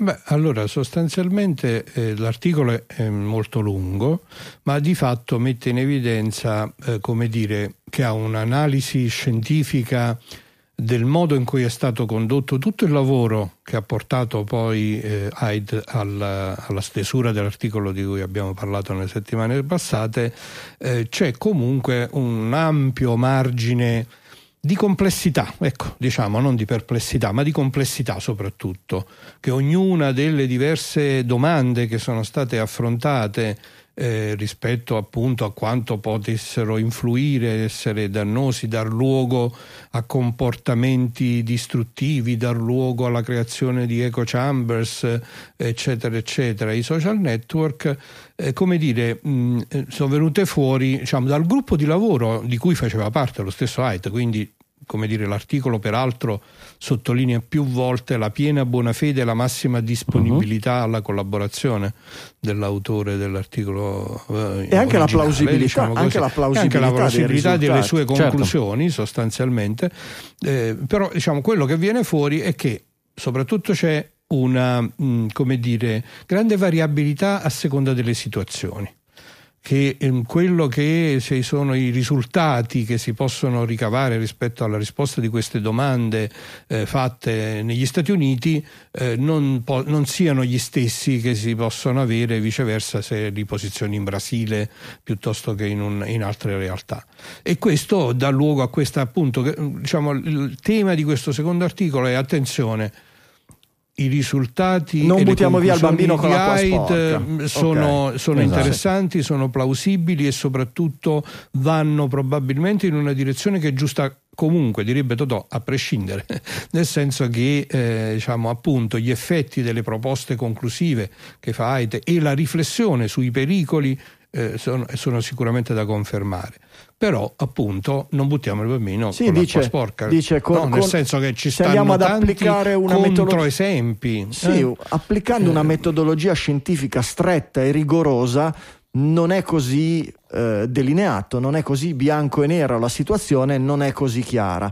Ci sono grossi indizi che mh, confermano quanto detto, quanto affermato nell'articolo di Haidt, ma eh, in Ci sono anche dei situazioni esatto, dice se vai a vedere ad esempio in determinati paesi dove si parla di democrazie più immature o cose del genere, dove sono, l'introduzione di social network ha portato a una maturazione dei comportamenti democratici e un miglioramento di determinate libertà, per cui dice non è tutto da buttare, però dice anche eh, anche se gli oltranzisti del, del, della dimostrazione rigorosa scientifica quanto poi in sociologia si possa parlare di rigorosità scientifica, io posso capire gli strumenti della scienza, eccetera, ma pensare di trasformare la sociologia in una scienza esatta, eh, aspettiamo Harry Seldon che riesca a farlo, ecco, mi sembra un po' complicato pensarlo adesso.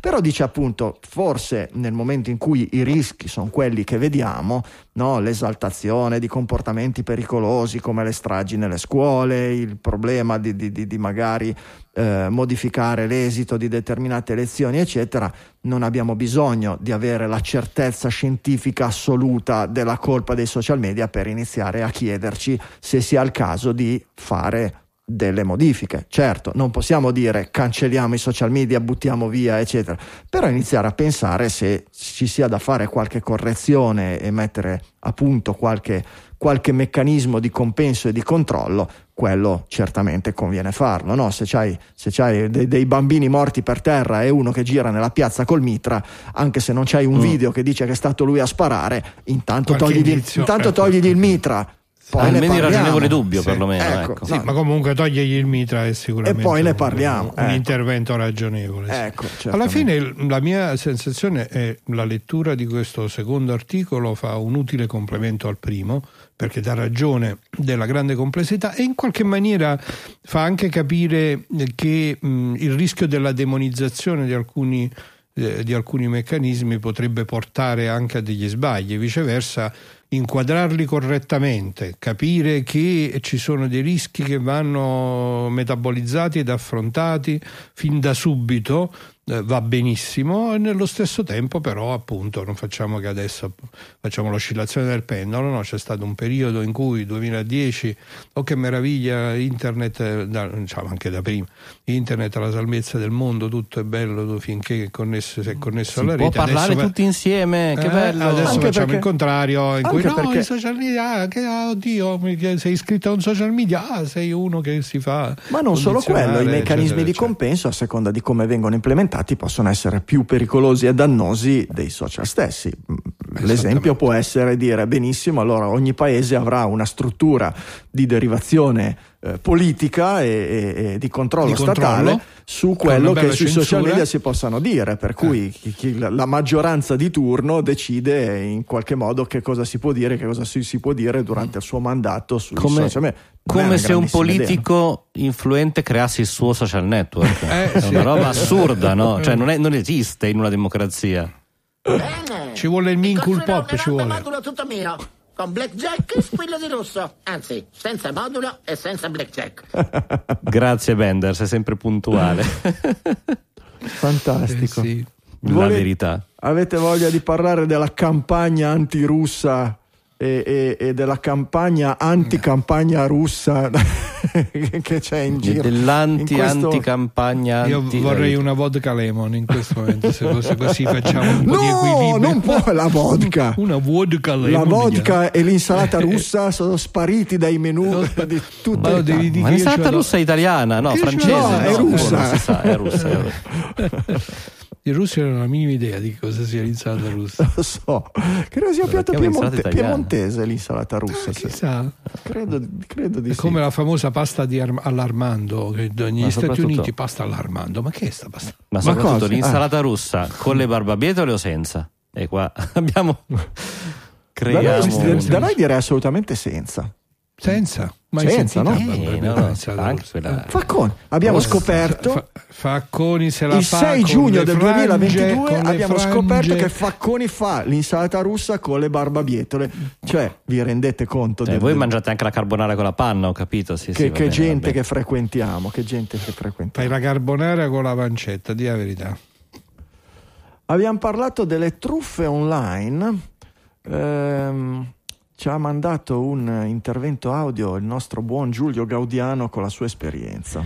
Questa volta Carlo Franco ti mando un messaggio non a tema podcast, ma a tema truffe online, perché so che è un tema che in qualche modo state trattando su Digitalia e questo assolutamente è meritorio da parte vostra perché il, il modo credo migliore per difendersi dalle truffe digitali è essere eh, umani e sfruttare quel senso di connessione umana che abbiamo nel passarci le informazioni, nel non vergognarci quando siamo caduti in qualche truffa e attraverso questo passaggio difenderci dai vari piratazzi, scammer e compagnia cantando. Allora, che cosa volevo raccontare?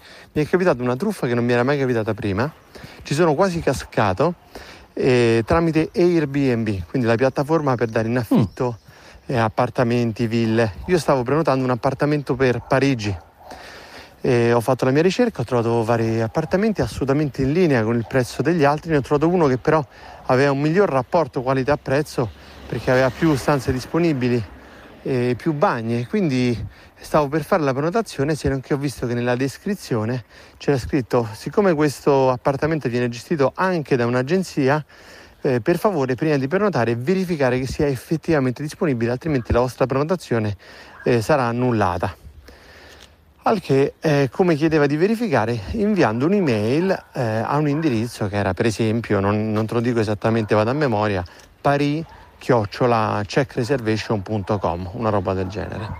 E abbiamo scritto un'email dicendo ma è disponibile per queste date? E ci hanno risposto dicendo eh, siete fortunatissimi eh, perché l'appartamento di solito è occupato ma in questo caso è disponibile. Ehm, la- ci ha confermato il prezzo che avevamo visto sull'annuncio e ci ha detto se volete vi mandiamo subito un'offerta eh, tramite Airbnb in modo che possiate confermare la vostra prenotazione. Questa storia del mandare un'offerta tramite Airbnb è una cosa normale, te lo dico anche da host. Negli ultimi anni Airbnb ha dato la possibilità di inviare direttamente a una persona tramite la piattaforma un'offerta che quindi viene accettata e quindi è una transazione normale all'interno di Airbnb ma a un prezzo speciale. Serve soprattutto agli host che ancora non hanno avuto ospiti per giocare sulla leva dello sconto e del prezzo e portare i primi visitatori all'interno dei, dei loro appartamenti e cominciare a raccogliere le prime recensioni. Quindi nulla di strano. Vi mandiamo questo link e se ci confermate le date di check-in e check-out, nome e cognome. Fortunatamente hanno chiesto solo queste informazioni e io ci sono cascato in pieno, ho mandato nome e cognome, date di check-in e check-out e, mm, e loro hanno risposto con questo link eh, con una URL che mandava eh, ad Airbnb, o meglio, una URL che ricalcava la sintassi delle eh, URL di Airbnb, quindi https due punti slash slash eh, airbnb.com slash eh, rooms slash insomma eh, ricalcava perfettamente le URL di Airbnb, ma in realtà quel link non era un link, o meglio era un testo di ancoraggio, ma una volta cliccato sul link si apriva prima eh, una URL di tinyURL e poi con un redirect immediato su un'altra, una terza URL. Questo redirect io l'ho notato, non è che non l'ho notato, l'ho notato. Il pensiero è stato, ma guardate Airbnb che usa tinyURL. E quindi non è bastato per fermarmi e non è bastato per fermarmi neanche un'altra cosa che poi a posteriore ho, ho giustificato, e cioè che il, il, link dell'annuncio su Airbnb non fosse più visibile. Io l'avevo avevo preso il link diretto alla pagina dell'annuncio e l'avevo passato a mia moglie via chat.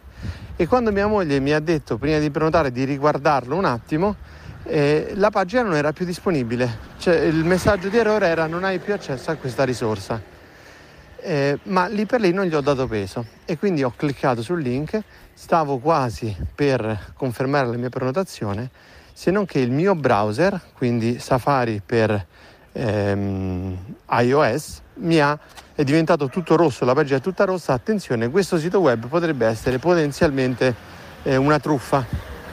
Mi sono fermato, ho cominciato a, ra- a respirare e a ragionare e mi sono accorto che il testo nell'email era solo un testo d'ancoraggio. Non avevo ricevuto tramite Airbnb nessuna offerta tramite la messaggistica diretta come invece sarebbe stato regolare e soprattutto contattando il supporto clienti di Airbnb mi hanno confermato che era una truffa e che non avrei dovuto pagare nulla.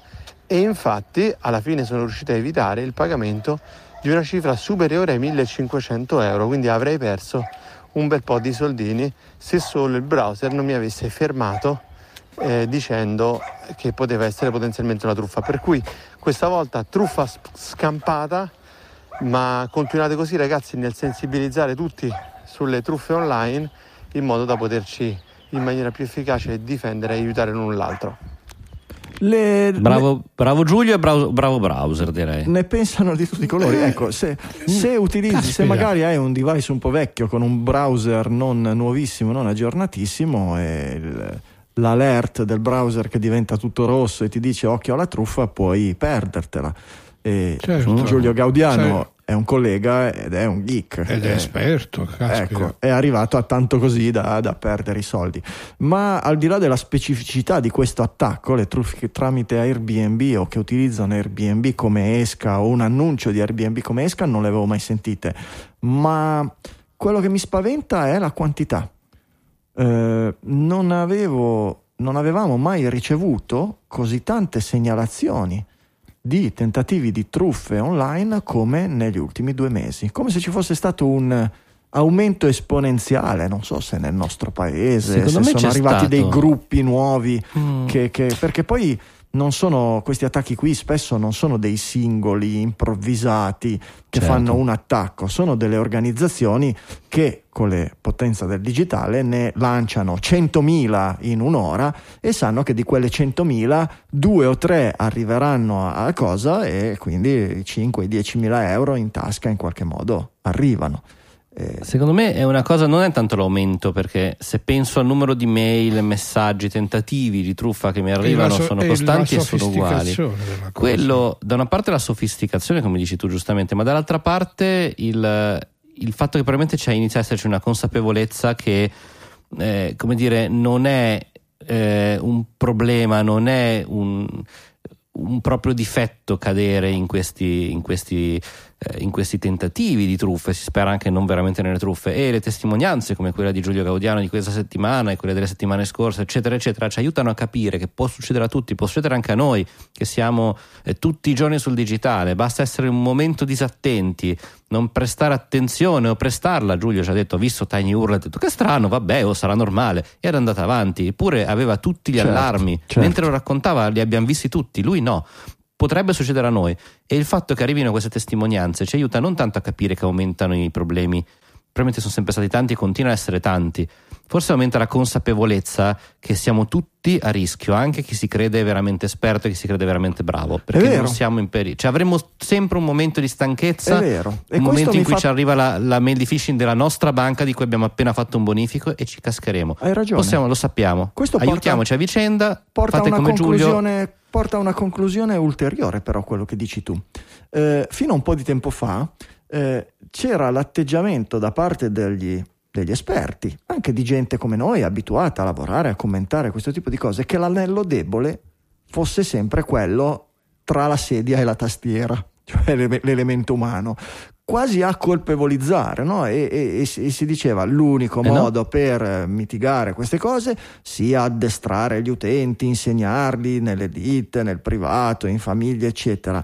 E è vero, eh, possiamo essere Questo rimane vero, d'accordo? Franco. Sì, rimane Cioè, vero. nel senso, no, no, ma fermati. Cliccare sul documento Word che ti arriva da una sorgente sconosciuta È ve- l'abbiamo vero. imparato tutti, è una è, ve- è vero, è vero, ma non basta.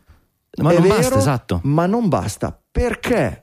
Perché per quanto, per quanto uno possa essere addestrato a resistere a questo tipo di attacchi, la storia delle truffe ci insegna che la vittima non è mai un professionista della difesa, ma il truffatore è sempre un professionista dell'attacco.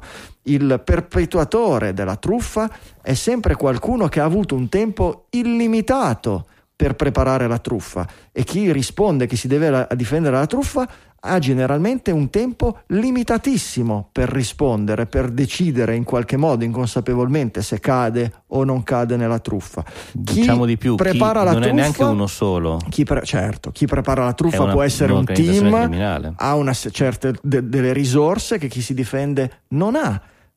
In ultimo, chi, utili- chi prepara la truffa utilizza tutte le parti del proprio cervello e in particolare quella razionale, ma la truffa è sempre fatta in modo che a rispondere nella- in chi rischia di diventare una vittima non sia il cervello razionale, ma siano quello principalmente quello istintivo ed eventualmente quello emozionale. E tutto questo rende il, il rapporto molto squilibrato. Dove voglio arrivare? Certo, quello tra la sedia e la tastiera è un anello debolissimo, La- l'istruzione, la formazione servono, ma non basta, bisogna che i produttori si impegnino all'infinito, anche se non sono state fino ad oggi feature che hanno decretato il successo di una piattaforma, perché vende di più un emoji che tanta sicurezza, però feature come quelle che abbiamo detto prima, Fido, Fido e robe del genere, eh, possono veramente, veramente fare la differenza. Ecco, quelle passkey o fido o chiamatelo come volete, una delle caratteristiche è quella che siccome l'utente non la vede, siccome l'utente non la legge, siccome l'utente non la copia e incolla, gli attacchi di phishing non funzionano, non possono funzionare. Eh, no, sono eh, l'amministratore della perché tua il mio banca. browser non sta riempiendo il feed in automatico? De- Eh, perché de- non è giusto. Dettami la, la- la- la password, no? Robe del genere. No, io non ho nessuna password da dettarlo. Quando il mio computer me la chiede, il mio computer au- o- mm, automaticamente analizza se chi la chiede ha il diritto di chiederla. Vuoi la password di Airbnb? Fammi vedere che sei Airbnb, mostrami il tuo certificato digitale. Quando tu me l'hai mostrato, io ti mostro il mio certificato passkey che ti dice che è Franco Solerio. Quello è un meccanismo che è inattaccabile almeno dal punto di vista di phishing, e quindi se tra la sedia e la tastiera c'è anche mia nonna, non c'è verso per cui un attacco del genere possa funzionare. È questo che io voglio arrivare a dire, che abbiamo bisogno che le aziende, dobbiamo chiedere, dobbiamo pretendere dalle aziende un investimento enorme in questo campo, perché loro sì che possono fare la differenza. Il problema è che fino ad oggi gli investimenti non erano così importanti perché non faceva la differenza per loro, non faceva vendere un dispositivo in più o in meno il fatto che il dispositivo avesse degli strumenti di resistenza. Questo ha iniziato a cambiare da un annetto a questa parte, questo deve continuare a cambiare sempre in maniera più forte. Questa è, esatto. un, è l'evoluzione naturale di queste situazioni. No? Alla fine la sicurezza nasce nel momento in cui sulla rete entrano in gioco i soldi, entrano in gioco gli interessi, eh certo, entrano in eh certo. gioco ecco. diciamo, in, ba- in, banca, in banca concrete della gente. In banca, in banca chiunque è suscettibile alla minaccia di una pistola o no, entra in banca, l'impiegato di banca può essere addestrato quanto vogliamo a resistere psicologicamente, eccetera, ma se gli fanno vedere una pistola o se gli fanno vedere un video dove c'è il figlio di 5 anni con il complice che gli punta la pistola alla testa e lui può essere addestrato finché vuole, ma la cassaforte la apre. La risposta qual è? La cassaforte a tempo si apre solo in quell'orario quando la banca è chiusa e nessuno può entrare nella banca. E quindi a destra finché vuoi i dipendenti, ma scrivi fuori dalla banca che la, la, la cassaforte, anche se entrano con una bomba atomica, non si apre. Quella è la vera risposta. Per cui basta colpevolizzare, educare sì, ma non colpevolizzare gli utenti, perché gli utenti sono colpevoli nel momento in cui mm. non gli hai dato degli strumenti per difendersi bene. Ed in questo faccio una doppia call to action ai nostri ascoltatori. La prima è parliamo sempre di portare orecchiette fresche portatele, ma se non è necessario fargli ascoltare tutta la puntata, ma almeno questo segmento, quello della testimonianza di Giulio e il nostro ragionamento, fatelo ascoltare a tutti i vostri amici e parenti, perché è importante diffondere questo concetto, aiuterete qualcuno e magari vi sarà grato. E la seconda cosa, se avete esperienze simili, raccontatecele perché fa bene a tutti. Assolutamente, tanto oggi ragazzi non serve un mega microfono, eccetera col telefonino registrate un segmento audio e ce lo mandate info-digitalia.fm o ce lo, mettete su, ce lo mettete su Slack. Non vi possiamo promettere che li pubblichiamo tutti o che magari li, li aggiustiamo li tagliamo un pochino per far restare nel format ma perché ecco, no? molto volentieri. Non molto... fatevi truffare per finire su Digitalia ci sono altri metodi se no, proprio ci ecco, tenete ecco, magari ecco, diciamocelo. ecco, se, se proprio volete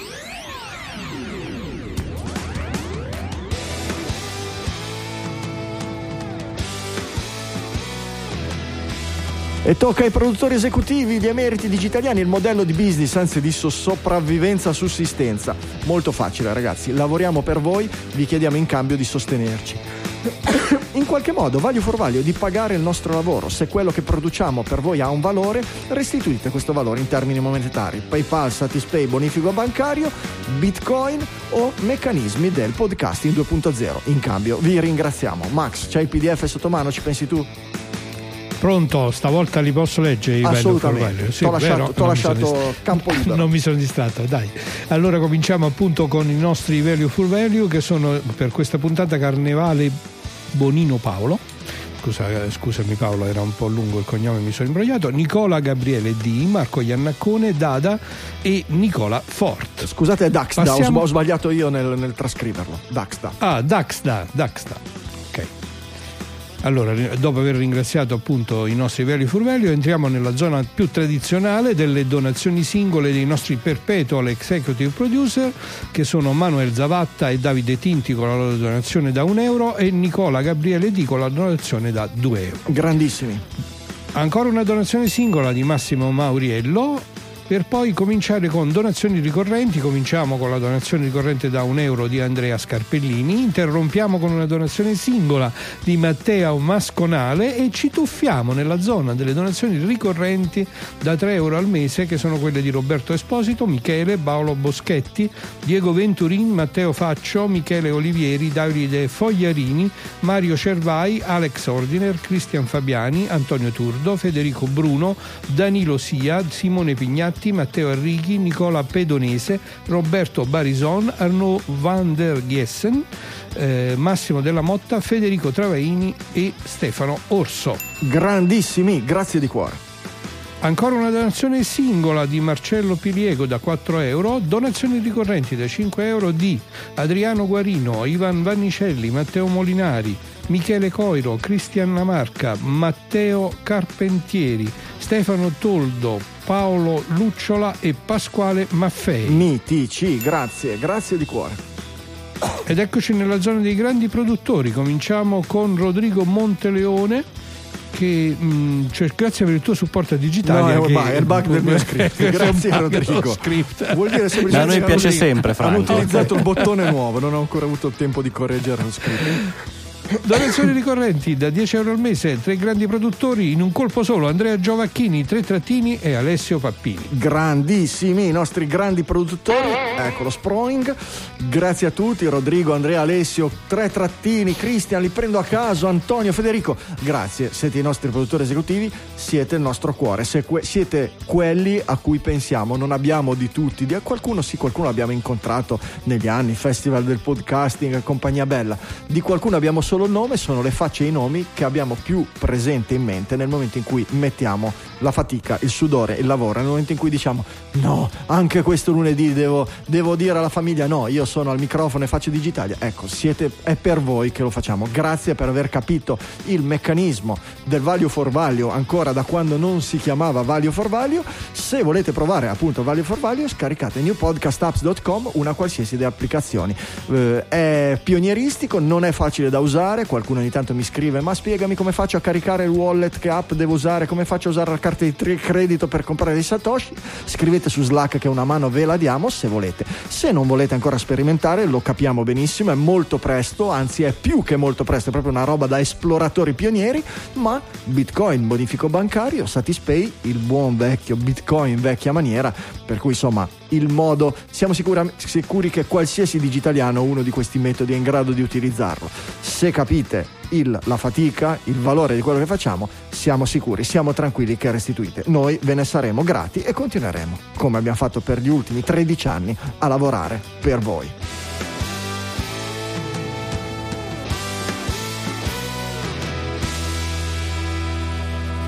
Allora, ci siamo un po' allungati con le notizie iniziali, col keynote di Apple che era un po' un fuori programma, anche se era in programma non sapevamo quanto sarebbe andato avanti. Eh, direi che possiamo metterci in mezzo questo articolo sui collezionisti di musica digitale nel- nell'era dello streaming. Sì, è un bell'articolo, che è uno di quegli articoli un po' nostalgia, un po' riassunto. Una volta la Si chiama nostalgia proprio- era per quelli che usavano i CD o le cassette. vinili, eh, Adesso la nostalgia era per quelli che ammassavano gli MP3. Però è vero, in un certo senso È è, vero, qualcosa che si è completamente perso. Pensate a voi stessi 10-15 anni fa, la vostra collezione di MP3, quanto la tenevate in ordine, la Mhm. copertina, mettere i titoli, eh, rippare il CD che avevate mettendolo. È, è un Mettere qualcosa tutti che... i metadati giusti. Eh, certo. Esatto, un qualcosa che faceva sì che la musica comunque ci si interagisse. Il, eh, abbiamo parlato perché c'è la nostalgia del vinile, perché la tocchi, no? la fai girare, la, la leggi per bene e il fatto stesso di rippare, mettere in ordine, crearti, scaricare anche in alcuni rarissimi casi della musica da internet, ma metterla in ordine eh, e crearti una collezione fa parte comunque di un gesto, possiamo dire, di amore nei confronti della musica, no? di stima. eh, a cui questo Ma- Matthew Ismail Ruiz, che ha scritto questo bellissimo articolo abbastanza lungo, eh, aggiunge anche comunque un valore eh, non solo appunto affettivo, nostalgico, come quello che stavo raccontando, ma eh, utilitaristico. Ci sono dei, eh, delle cose che con le piattaforme di streaming non si possono fare. Ne cito due, partendo da una che è abbastanza sciocca: ordinarsi delle playlist o le- l'ordine delle canzoni. Lui dice per, eh, per etichetta discografico, È per sottogenere musicale, e effettivamente è, un fighissimo, qualcosa eh, certo. che assolutamente sì. Eh, o un'altra cosa che non si può fare è magari ascoltarsi oggi la musica su Spotify di Neil Young perché Neil Young l'ha tirata via. Se tu invece hai la tua lista di MP3, Si è autocancellato.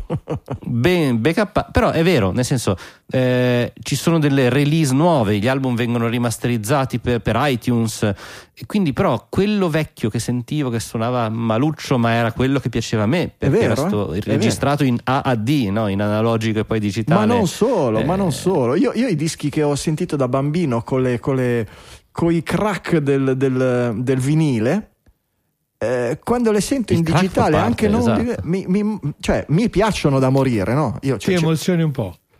Sì, no? eh, eh, allora è, è que- è quello, eh, ti dà qualche, è- è pazze- l'audio è pazzesco perché ti entra direttamente nel- nel- nelle, nel- nelle aree del cervello, quelle più, più profonde, no? quelle meno razionali e tutto. Io ho un, un disco di cui sono affezionatissimo che è Making Movies dei Dire Straits perché è il primo disco che ascoltavo Penso sia la prima volta che lo citi in questa tanto. trasmissione. Eh, eh, lo posso capirlo. Fondamentalmente non avevamo Beh, è un l'auto capolavoro, in, eh. in macchina non avevamo l'autoradio.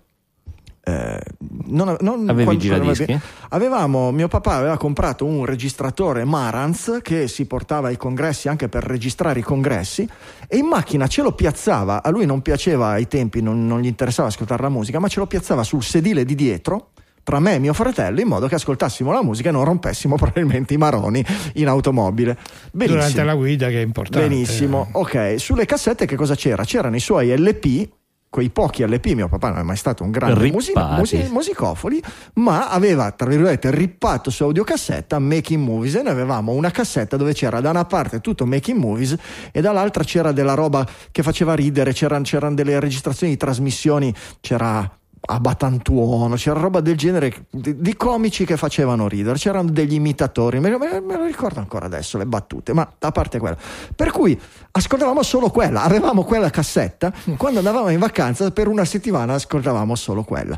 E boh, mi è rimasta nel cuore, ma mi sono rimaste nel cuore i frusci dell'LP, del mio LP. Per cui se io ascolto Making Movies in streaming o l'MP3 o il- anche il CD che ho, eccetera, mi piacciono da matti que- quei pezzi lì. Ma se io vado di sopra in soffitta dove ho ancora il, il- il- mio piatto dove mettere l'LP con il sinto amplificatore, ancora tutto, con due cassazze così, con dei coni che oramai sono rigidi, che ci, ci devi dare l'elettroshock per farli muovere, e metto il disco, eccetera, cacchio, è un'altra cosa. Sento, sento delle emozioni che quando sento il, il CD o l'MP3 non le sento ed è pazzesca questa cosa. È così. È pazzesca. Penso quindi- che ognuno di noi ha Però- un brano di questo tipo nella memoria, Eh. no? Di- di- Però Eh, sei sì. tornato alla nostalgia della nostalgia. Invece, qua eravamo una nostalgia un po' più recente Era una nostalgia a breve dell'MP3. tempo. Era non, non della piega del CD, ma della possibilità e della gioia di Esatto. archiviarli, di riprodurli, di ordinarli, di gestirli, anche solo di averli, Però di ecco, possederli. lo chiedo, i vostri, i vostri cugini Mm. hanno ancora le loro collezioni, i loro centinaia di giga di MP3 ben organizzati sugli hard disk o no? Ma tu ce li hai? Qualche cugino, qualche cugino. Io sì, io a parte, a parte gli scherzi, sì, Eh. ho ancora la mia libreria di musica che mi sono costruito negli anni, la maggioranza sono CD che ho qua ancora fisicamente Mhm. o vinili che ho trasformato, registrato, messo a posto, sistemato quel cracchettino di cui parlavamo prima, eccetera, eccetera, e ci sono, sono lì. E li ascolto. Io, di nuovo, anch'io ho un approccio molto ibrido. Eh, probabilmente noi, Francesco, abbiamo anche un grosso problema, che nostra, nelle nostre librerie c'è un fracco di musica che in streaming non esiste. Prima di tutto quella che abbiamo fatto noi. Vabbè, questa Almeno è una metà della mia libreria, effettivamente. Ecco, perfetto. E poi magari roba anche un po' più di, di- di- di- di nicchia o cosa. Per cui io eh, sono abbonato a Apple Music, a un certo periodo lo sono stato di Spotify, poi sono passato a Apple Music. Eh, ho l'opzione iTunes Match, per cui ho nel cloud anche tutta la musica che ho io che non è inclusa in Apple Music e continuo a eh, girare tra... Mi dà molto fastidio eh, dentro iTunes. Da una parte mi fa piacere la possibilità che dentro iTunes, nello stesso software, posso accedere a tutte e due, sia alla musica in streaming sia alla mia libreria personale. Mi dà un enorme fastidio come è implementata, come due cose completamente separate. Per cui È il nella casella di per cui da ricerca. Apple Music sono passato a Spotify. Eh, ma Perché Spotify. mi dava fastidio rovinare la mia libreria. Ecco, però di nuovo hai due cose diverse. Eh, sì. Io invece Esatto. voglio una casella di ricerca dove io scrivo fammi ascoltare Telegraph Road, fammi ascoltare, esatto, no, Romeo and Juliet, Time Love Love, e mi devi far vedere che ce n'hai cinque Guarda. versioni. Una è della mia libreria rippata, l'altra è della mia libreria scaricata da cosa, l'altra è in Apple Music e l'altra è in Apple Music la versione masterizzata del 2017. Ecco, fammele vedere tutte, tanto io ce l'ho nella libreria, ce l'ho nel mio abbonamento, eccetera. Tu hai un, un gozzigliardo di computer che fanno esattamente queste cose, mischiano le liste, le ordinano, eccetera. Perché devo dirti io cerca nella libreria, cerca in Apple Music, eccetera? Fammele vedere tutte e poi io scelgo, no? Va bene. Esatto. Lo scazzo quotidiano. Settimanale. Ci vuole un minimo di scazzo, assolutamente. Tu come ascolti Comunque la musica, per- Max? Allora, io in realtà sono abbonato a Spotify, ho anch'io la mia eh, libreria personale, soprattutto di musica classica, perché feci una collezione di 100 CD, sai, niente di sofisticato, no? Eh, Però che, che comunque contiene tutta una serie di brani che amo che mi scoccia poi di andare a cercare con Spotify. Quindi è un mix anche Quindi anche tu devi scegliere, dici oggi ascolto Spotify oppure oggi ascolto Sì. la mia musica. Oppure vado, esatto. Vi dirò di più. Io eh, sapete che recentemente ho traslocato, quindi ho fatto gli scatoloni, gli scatoloni di, di- di miei dischi, eccetera. E nel metterli in casa, ho detto aspetta, li, li ascolto mentre li tiro fuori, quindi ci vorranno vent'anni prima che riesca ad ascoltare tutto. Però in realtà la gioia è quando lavoro da casa, la gioia di dire mi metto un CD sotto è, è diverso da mettermi uno Spotify in sottofondo, è completamente diversa l'esperienza. Il disco è lo Sì. stesso. È sempre Romeo e Juliet che suona, e la, la chitarra so, è sempre so, quella eh, lì, il certo. suono è quello, è diverso mettere il CD e farlo partire, aspettare che finisca, rimetterlo sì. nella scatoletta ed è un'esperienza... E c'hai ancora anche, visto che hai fatto il trasloco, hai ancora anche dei vinili? Cioè, vinili. Guarda, non vedete la libreria dietro di me, ma a metà è piena di vinili. sì, ah, grande. Il vinile è ancora peggio che a metà lo devi girare. Sì, che roba barbara, Tira- che roba terrificante. Eh, vabbè. Anche il, il- il CD lo puoi girare, fra l'altro se fai il forellino dura il doppio. Dimmi due Provate. vinili pazzeschi che hai. Dimmi due vinili più pazzeschi che hai. Eh, beh, sicuramente uno dei, mm, dei Dire Straits rientra fra quelli pazzeschi, assolutamente. Mm. Io c'ho- c'ho due- E... Aiuto, no, non, non saprei scegliere, ne ho parecchi. io ho- Io ho la collezione. Poi dipende per pazzesco cosa intendi. Io ho nel due- senso, beh, c'ho io- la io- prima io- edizione di Born to Be. Avramo. Io ho due che singoli, è ecco, introvabile. perfetto. Io ho due è singoli. un c'ho- di- è- è- C'ho il singolo originale uscito all'epoca cosa di Moonlight Shadow di Mike Oldfield Cavolo. Ah, e ho il, il singolo di- della sigla di UFO Robot d'epoca uscita Oh, allora Io ho l'album dei. Beehive. con da una UFO parte Robot. UFO Robot e dall'altra Shooting Star e Mamma mia, io ho l'album dei Beehive, vi ricordate quelli di eh, Fantastico. Kiss Me Lice, il Con- gruppo che con- hanno fatto poi un album, Eh, certo. un meta album beh quelli erano un po' diversi però i- ai tempi di UFO Robot in vinile. Tu sai chi c'era ne- ne- ne- in quei gruppi lì che, che cambiavano nome a seconda della sigla che facevano, la Ah, sì. banda dei bucanieri, o gli amici di Actarus o robe del genere? Lì dentro un c'erano, c'erano, sì, c'erano Arestavolazzi, Fabio Conca, i cori. I cori su UFO Robot sono di Fabio Concato. Fabio Per Concato. farvi un'idea. Avete presente la musica che poi suonava Fabio Concato durante la carriera, tutta roba diversa. Da ragazzi facevano quelle robe lì. Pazzesco, pazzesco. Eh, Bello. senza senso, senza senso. Va bene. Eh, che dite? Gingilli del giorno, dai. Signore e signori, i gingilli del giorno. Gingile del giorno e regali dei digitaliani per i digitaliani. La trasmissione chiude sempre così con le segnalazioni hardware, software, letteratura consigliata dalle voci di digitali a roba che abbia colpito la curiosità o stravolto l'esistenza delle voci di digitalia. Ovviamente qualsiasi sfumatura nel mezzo è ammessa purché sia roba di attinenza digitaliana. Vediamo, facciamo cominciare Francesco. Eccomi qua, allora avete il vostro Raspberry su cui gira Home Assistant super configurato? Basta, buttate via tutto, ricominciamo da capo. Allora, vi- il mio giro si chiama Open Hub. Che cos'è? E anzi, come ci sono arrivato? Stavo cercando un meccanismo per eh, raccogliere e misurare i dati di consumo energetico del mio impianto domotico e eh, sc- scoprendo scocciato che il sistema da solo non- li raccoglie ma non me li mostra e eh, cerca che ti ricerca, esplori il dark web eccetera ho scoperto questa distribuzione questo software open source che viene fornito anche come sistema operativo quindi può girare su un computer ma l'ideale è installarlo appunto cito un raspberry o qualcosa di simile Eh, la filosofia è quella di di Home Assistant, quindi un, disposi- un, un prodotto agnostico che però è capace di collegarsi a una grande maggioranza dei eh, sistemi di domotica più diffusi.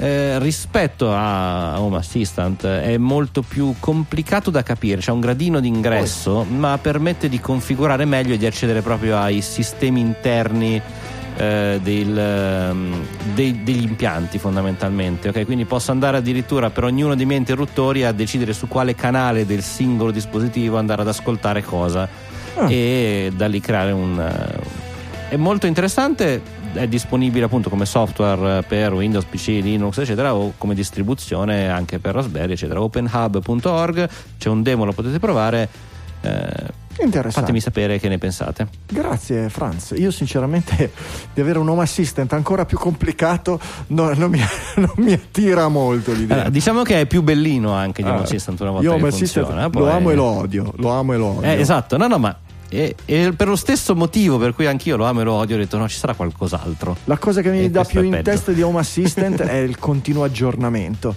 che non sare- sarebbe anche una bella cosa se non per il fatto che due volte su tre, quando aggiorni, non ti funziona devi più niente, devi andare a riconfigurare tutto. tutto. e non è che non ti funziona la roba per archiviare gli MP3 come dicevamo prima, no, non ti funzionano più le tapparelle di caso, non puoi più accedere alla mi gira abbastanza. Vabbè, per cui finisce che non lo aggiorno mai, prima o poi mi hackerano la casa mi fanno fare una brutta fine. Max, prego. Eccomi qua, tempo d'esami si intitola il mio gingillo, nel senso che appunto è veramente tempo d'esami e ho trovato un sito da consigliare non solo agli studenti in generale, quanto a chiunque poi abbia qualche occasione nelle quali gli serve un po' di refresh di quelle cose di base che servono soprattutto agli esami ma che poi servono anche nella vita professionale, in particolare di chi si occupa di computer science, di informatica.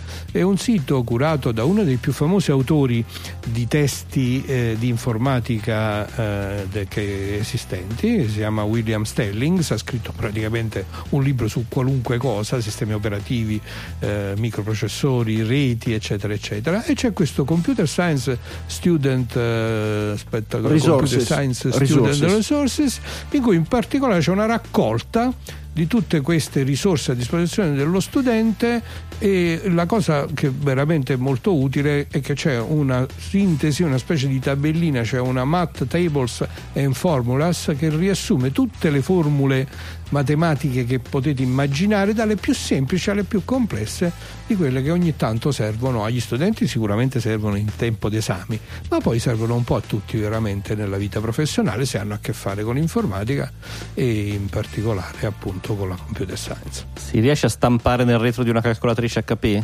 Assolutamente sì. Formato di stampa per definizione. Sì si riesce a tatuare su un avambraccio nascosto sotto il polsino della questo camicia. Dipende, questo dipende perché insomma alcune di quelle formule sono un po' più complicate. Un po' lunghine. Grazie Max, interessante, sempre attento al mondo dell'education della cultura. Grazie Max. Ultimo gingillo del giorno, FM, FMPEG Buddy, se vi piace FFmpeg o se lo odiate, che cos'è? Linea di comando, è lo strumento più potente di eh, elaborazione di file audio e video. Eh, ci sono una marea di front-end, interfacce grafiche dedicate proprio per il fatto che questa eh, software a linea di comando è tanto potente quanto complicato. Interi libri sono stati scritti per spiegare come configurarlo, come utilizzarlo. Ebbene, FFmpeg Buddy è un sito web, una paginetta web molto semplice che vi permette di inserire mh, direttamente su una interfaccia utente grafica, un form web, i dati principali della conversione audio-video che volete fare. Eh, si tratta di operazioni abbastanza di base, però permette già di convertire il formato formato, la dimensione, di tagliare l'inizio o la fine o entrambi selezionare un segmento dal video di partenza per avere il video o semplicemente l'audio al risultato e in automatico in alto vi mostra la riga di comando che dovete utilizzare per eh, l'operazione che avete configurato dalla, da, dall'interfaccia utente. Per cui un modo molto veloce, il problema di FFmpeg Buddy, il problema di FFmpeg in generale è che o ne avete bisogno sempre e allora piano piano i comandi e le opzioni che vi servono le memorizzate se no da una volta all'altra utilizzarlo saltuariamente ogni volta si deve diventare scemi. Ecco, questo qui può essere il, lo stratagemma, la scorciatoia ideale se fate delle, delle, semplici operazioni di ritaglio di video, di conversione eccetera, mm, in, ve lo mettete nei bookmark e veramente con una semplicità disarmante vi dà la riga di comando che vi serve. FFM Pack Buddy insieme a tutti gli altri gingilli del giorno li trovate sul, sulla, sulla, pagina dedicata a questa puntata quindi digitalia.fm slash 628 insieme ai link di tutte le notizie di cui abbiamo parlato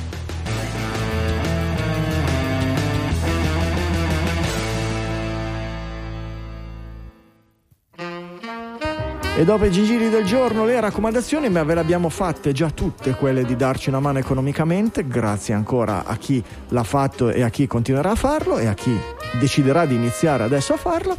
Eh, la raccomandazione di portare le orecchiette fresche, pure quella ve l'abbiamo fatta. Quali altre raccomandazioni dobbiamo lasciare? Basta, sembriamo delle vecchie zie. Solo fate i bravi ragazzi, eh, fate, bravi fate ragazzi. bravi ragazzi, eccetera. Eh, portatevi bene. Passate, se andate in vacanza, fate delle buone vacanze, mettetevi la crema solare se andate al mare, insomma, le stesse cose. Però, soprattutto, se non avete niente da fare, lunedì prossimo noi siamo di nuovo qui. Che vogliate ascoltarci in diretta o guardarci addirittura voyeur uh. su Twitch o su YouTube o che vogliate ascoltarci quando fa comodo a voi, è sempre il metodo migliore. Tramite il podcasting noi ogni lunedì sera produciamo per voi un'ora e mezza di intrattenimento e informazione. Per cui per questa 628 dalle Mi Studio Liguria è tutto, dalle Mi Studio Liguria 1 di Sanremo un saluto da Franco Solerio. Dallo studio cittadino di Avellino un abbraccio da Massimo De Santo. Un saluto anche dall'uso di Milano Città Studi da Francesco Facconi. Ah, mi è arrivata in zona Cesarini una richiesta dal collega l'artematico che mi ricorda una cosa che abbiamo dimenticato, gravissima, gravissima. A Roma, la casa del podcast, abbiamo parlato la, la settimana scorsa, il museo della storia del podcasting, eccetera, ma eh, la prossima settimana, quella dopo, c'è la settimana del podcast. Dobbiamo fare un po' di, di, di, di pubblicità, pubblicità. casa del Do- podcast. E dobbiamo andarci. E io con poco preavviso non ce la faccio, ma chiunque sia in zona o che voglia andare, 21-25 giugno, settimana del podcast. Però se andate su eh, casadelpodcast.com card con due R card.com ma credo che ci sia anche la short tour esatto casadelpodcast.it e venite redirectati avete tutte le informazioni ah. sulla settimana del podcast, sul programma, sul come raggiungere, partecipa agli eventi, il corso di podcast. È bella, è la settimana dedicata alla settimana del podcast. Purtroppo è stata organizzata come sono riusciti, appena finita di ultimare i locali e quindi non, ma mi duole molto non poter partecipare, però ragazzi, se siete da quelle parti lì, andate a dare un'occhiata. Casadelpodcast.it. Ancora, per questa sera è tutto e ci sentiamo la settimana prossima con una nuova puntata di Digitalia.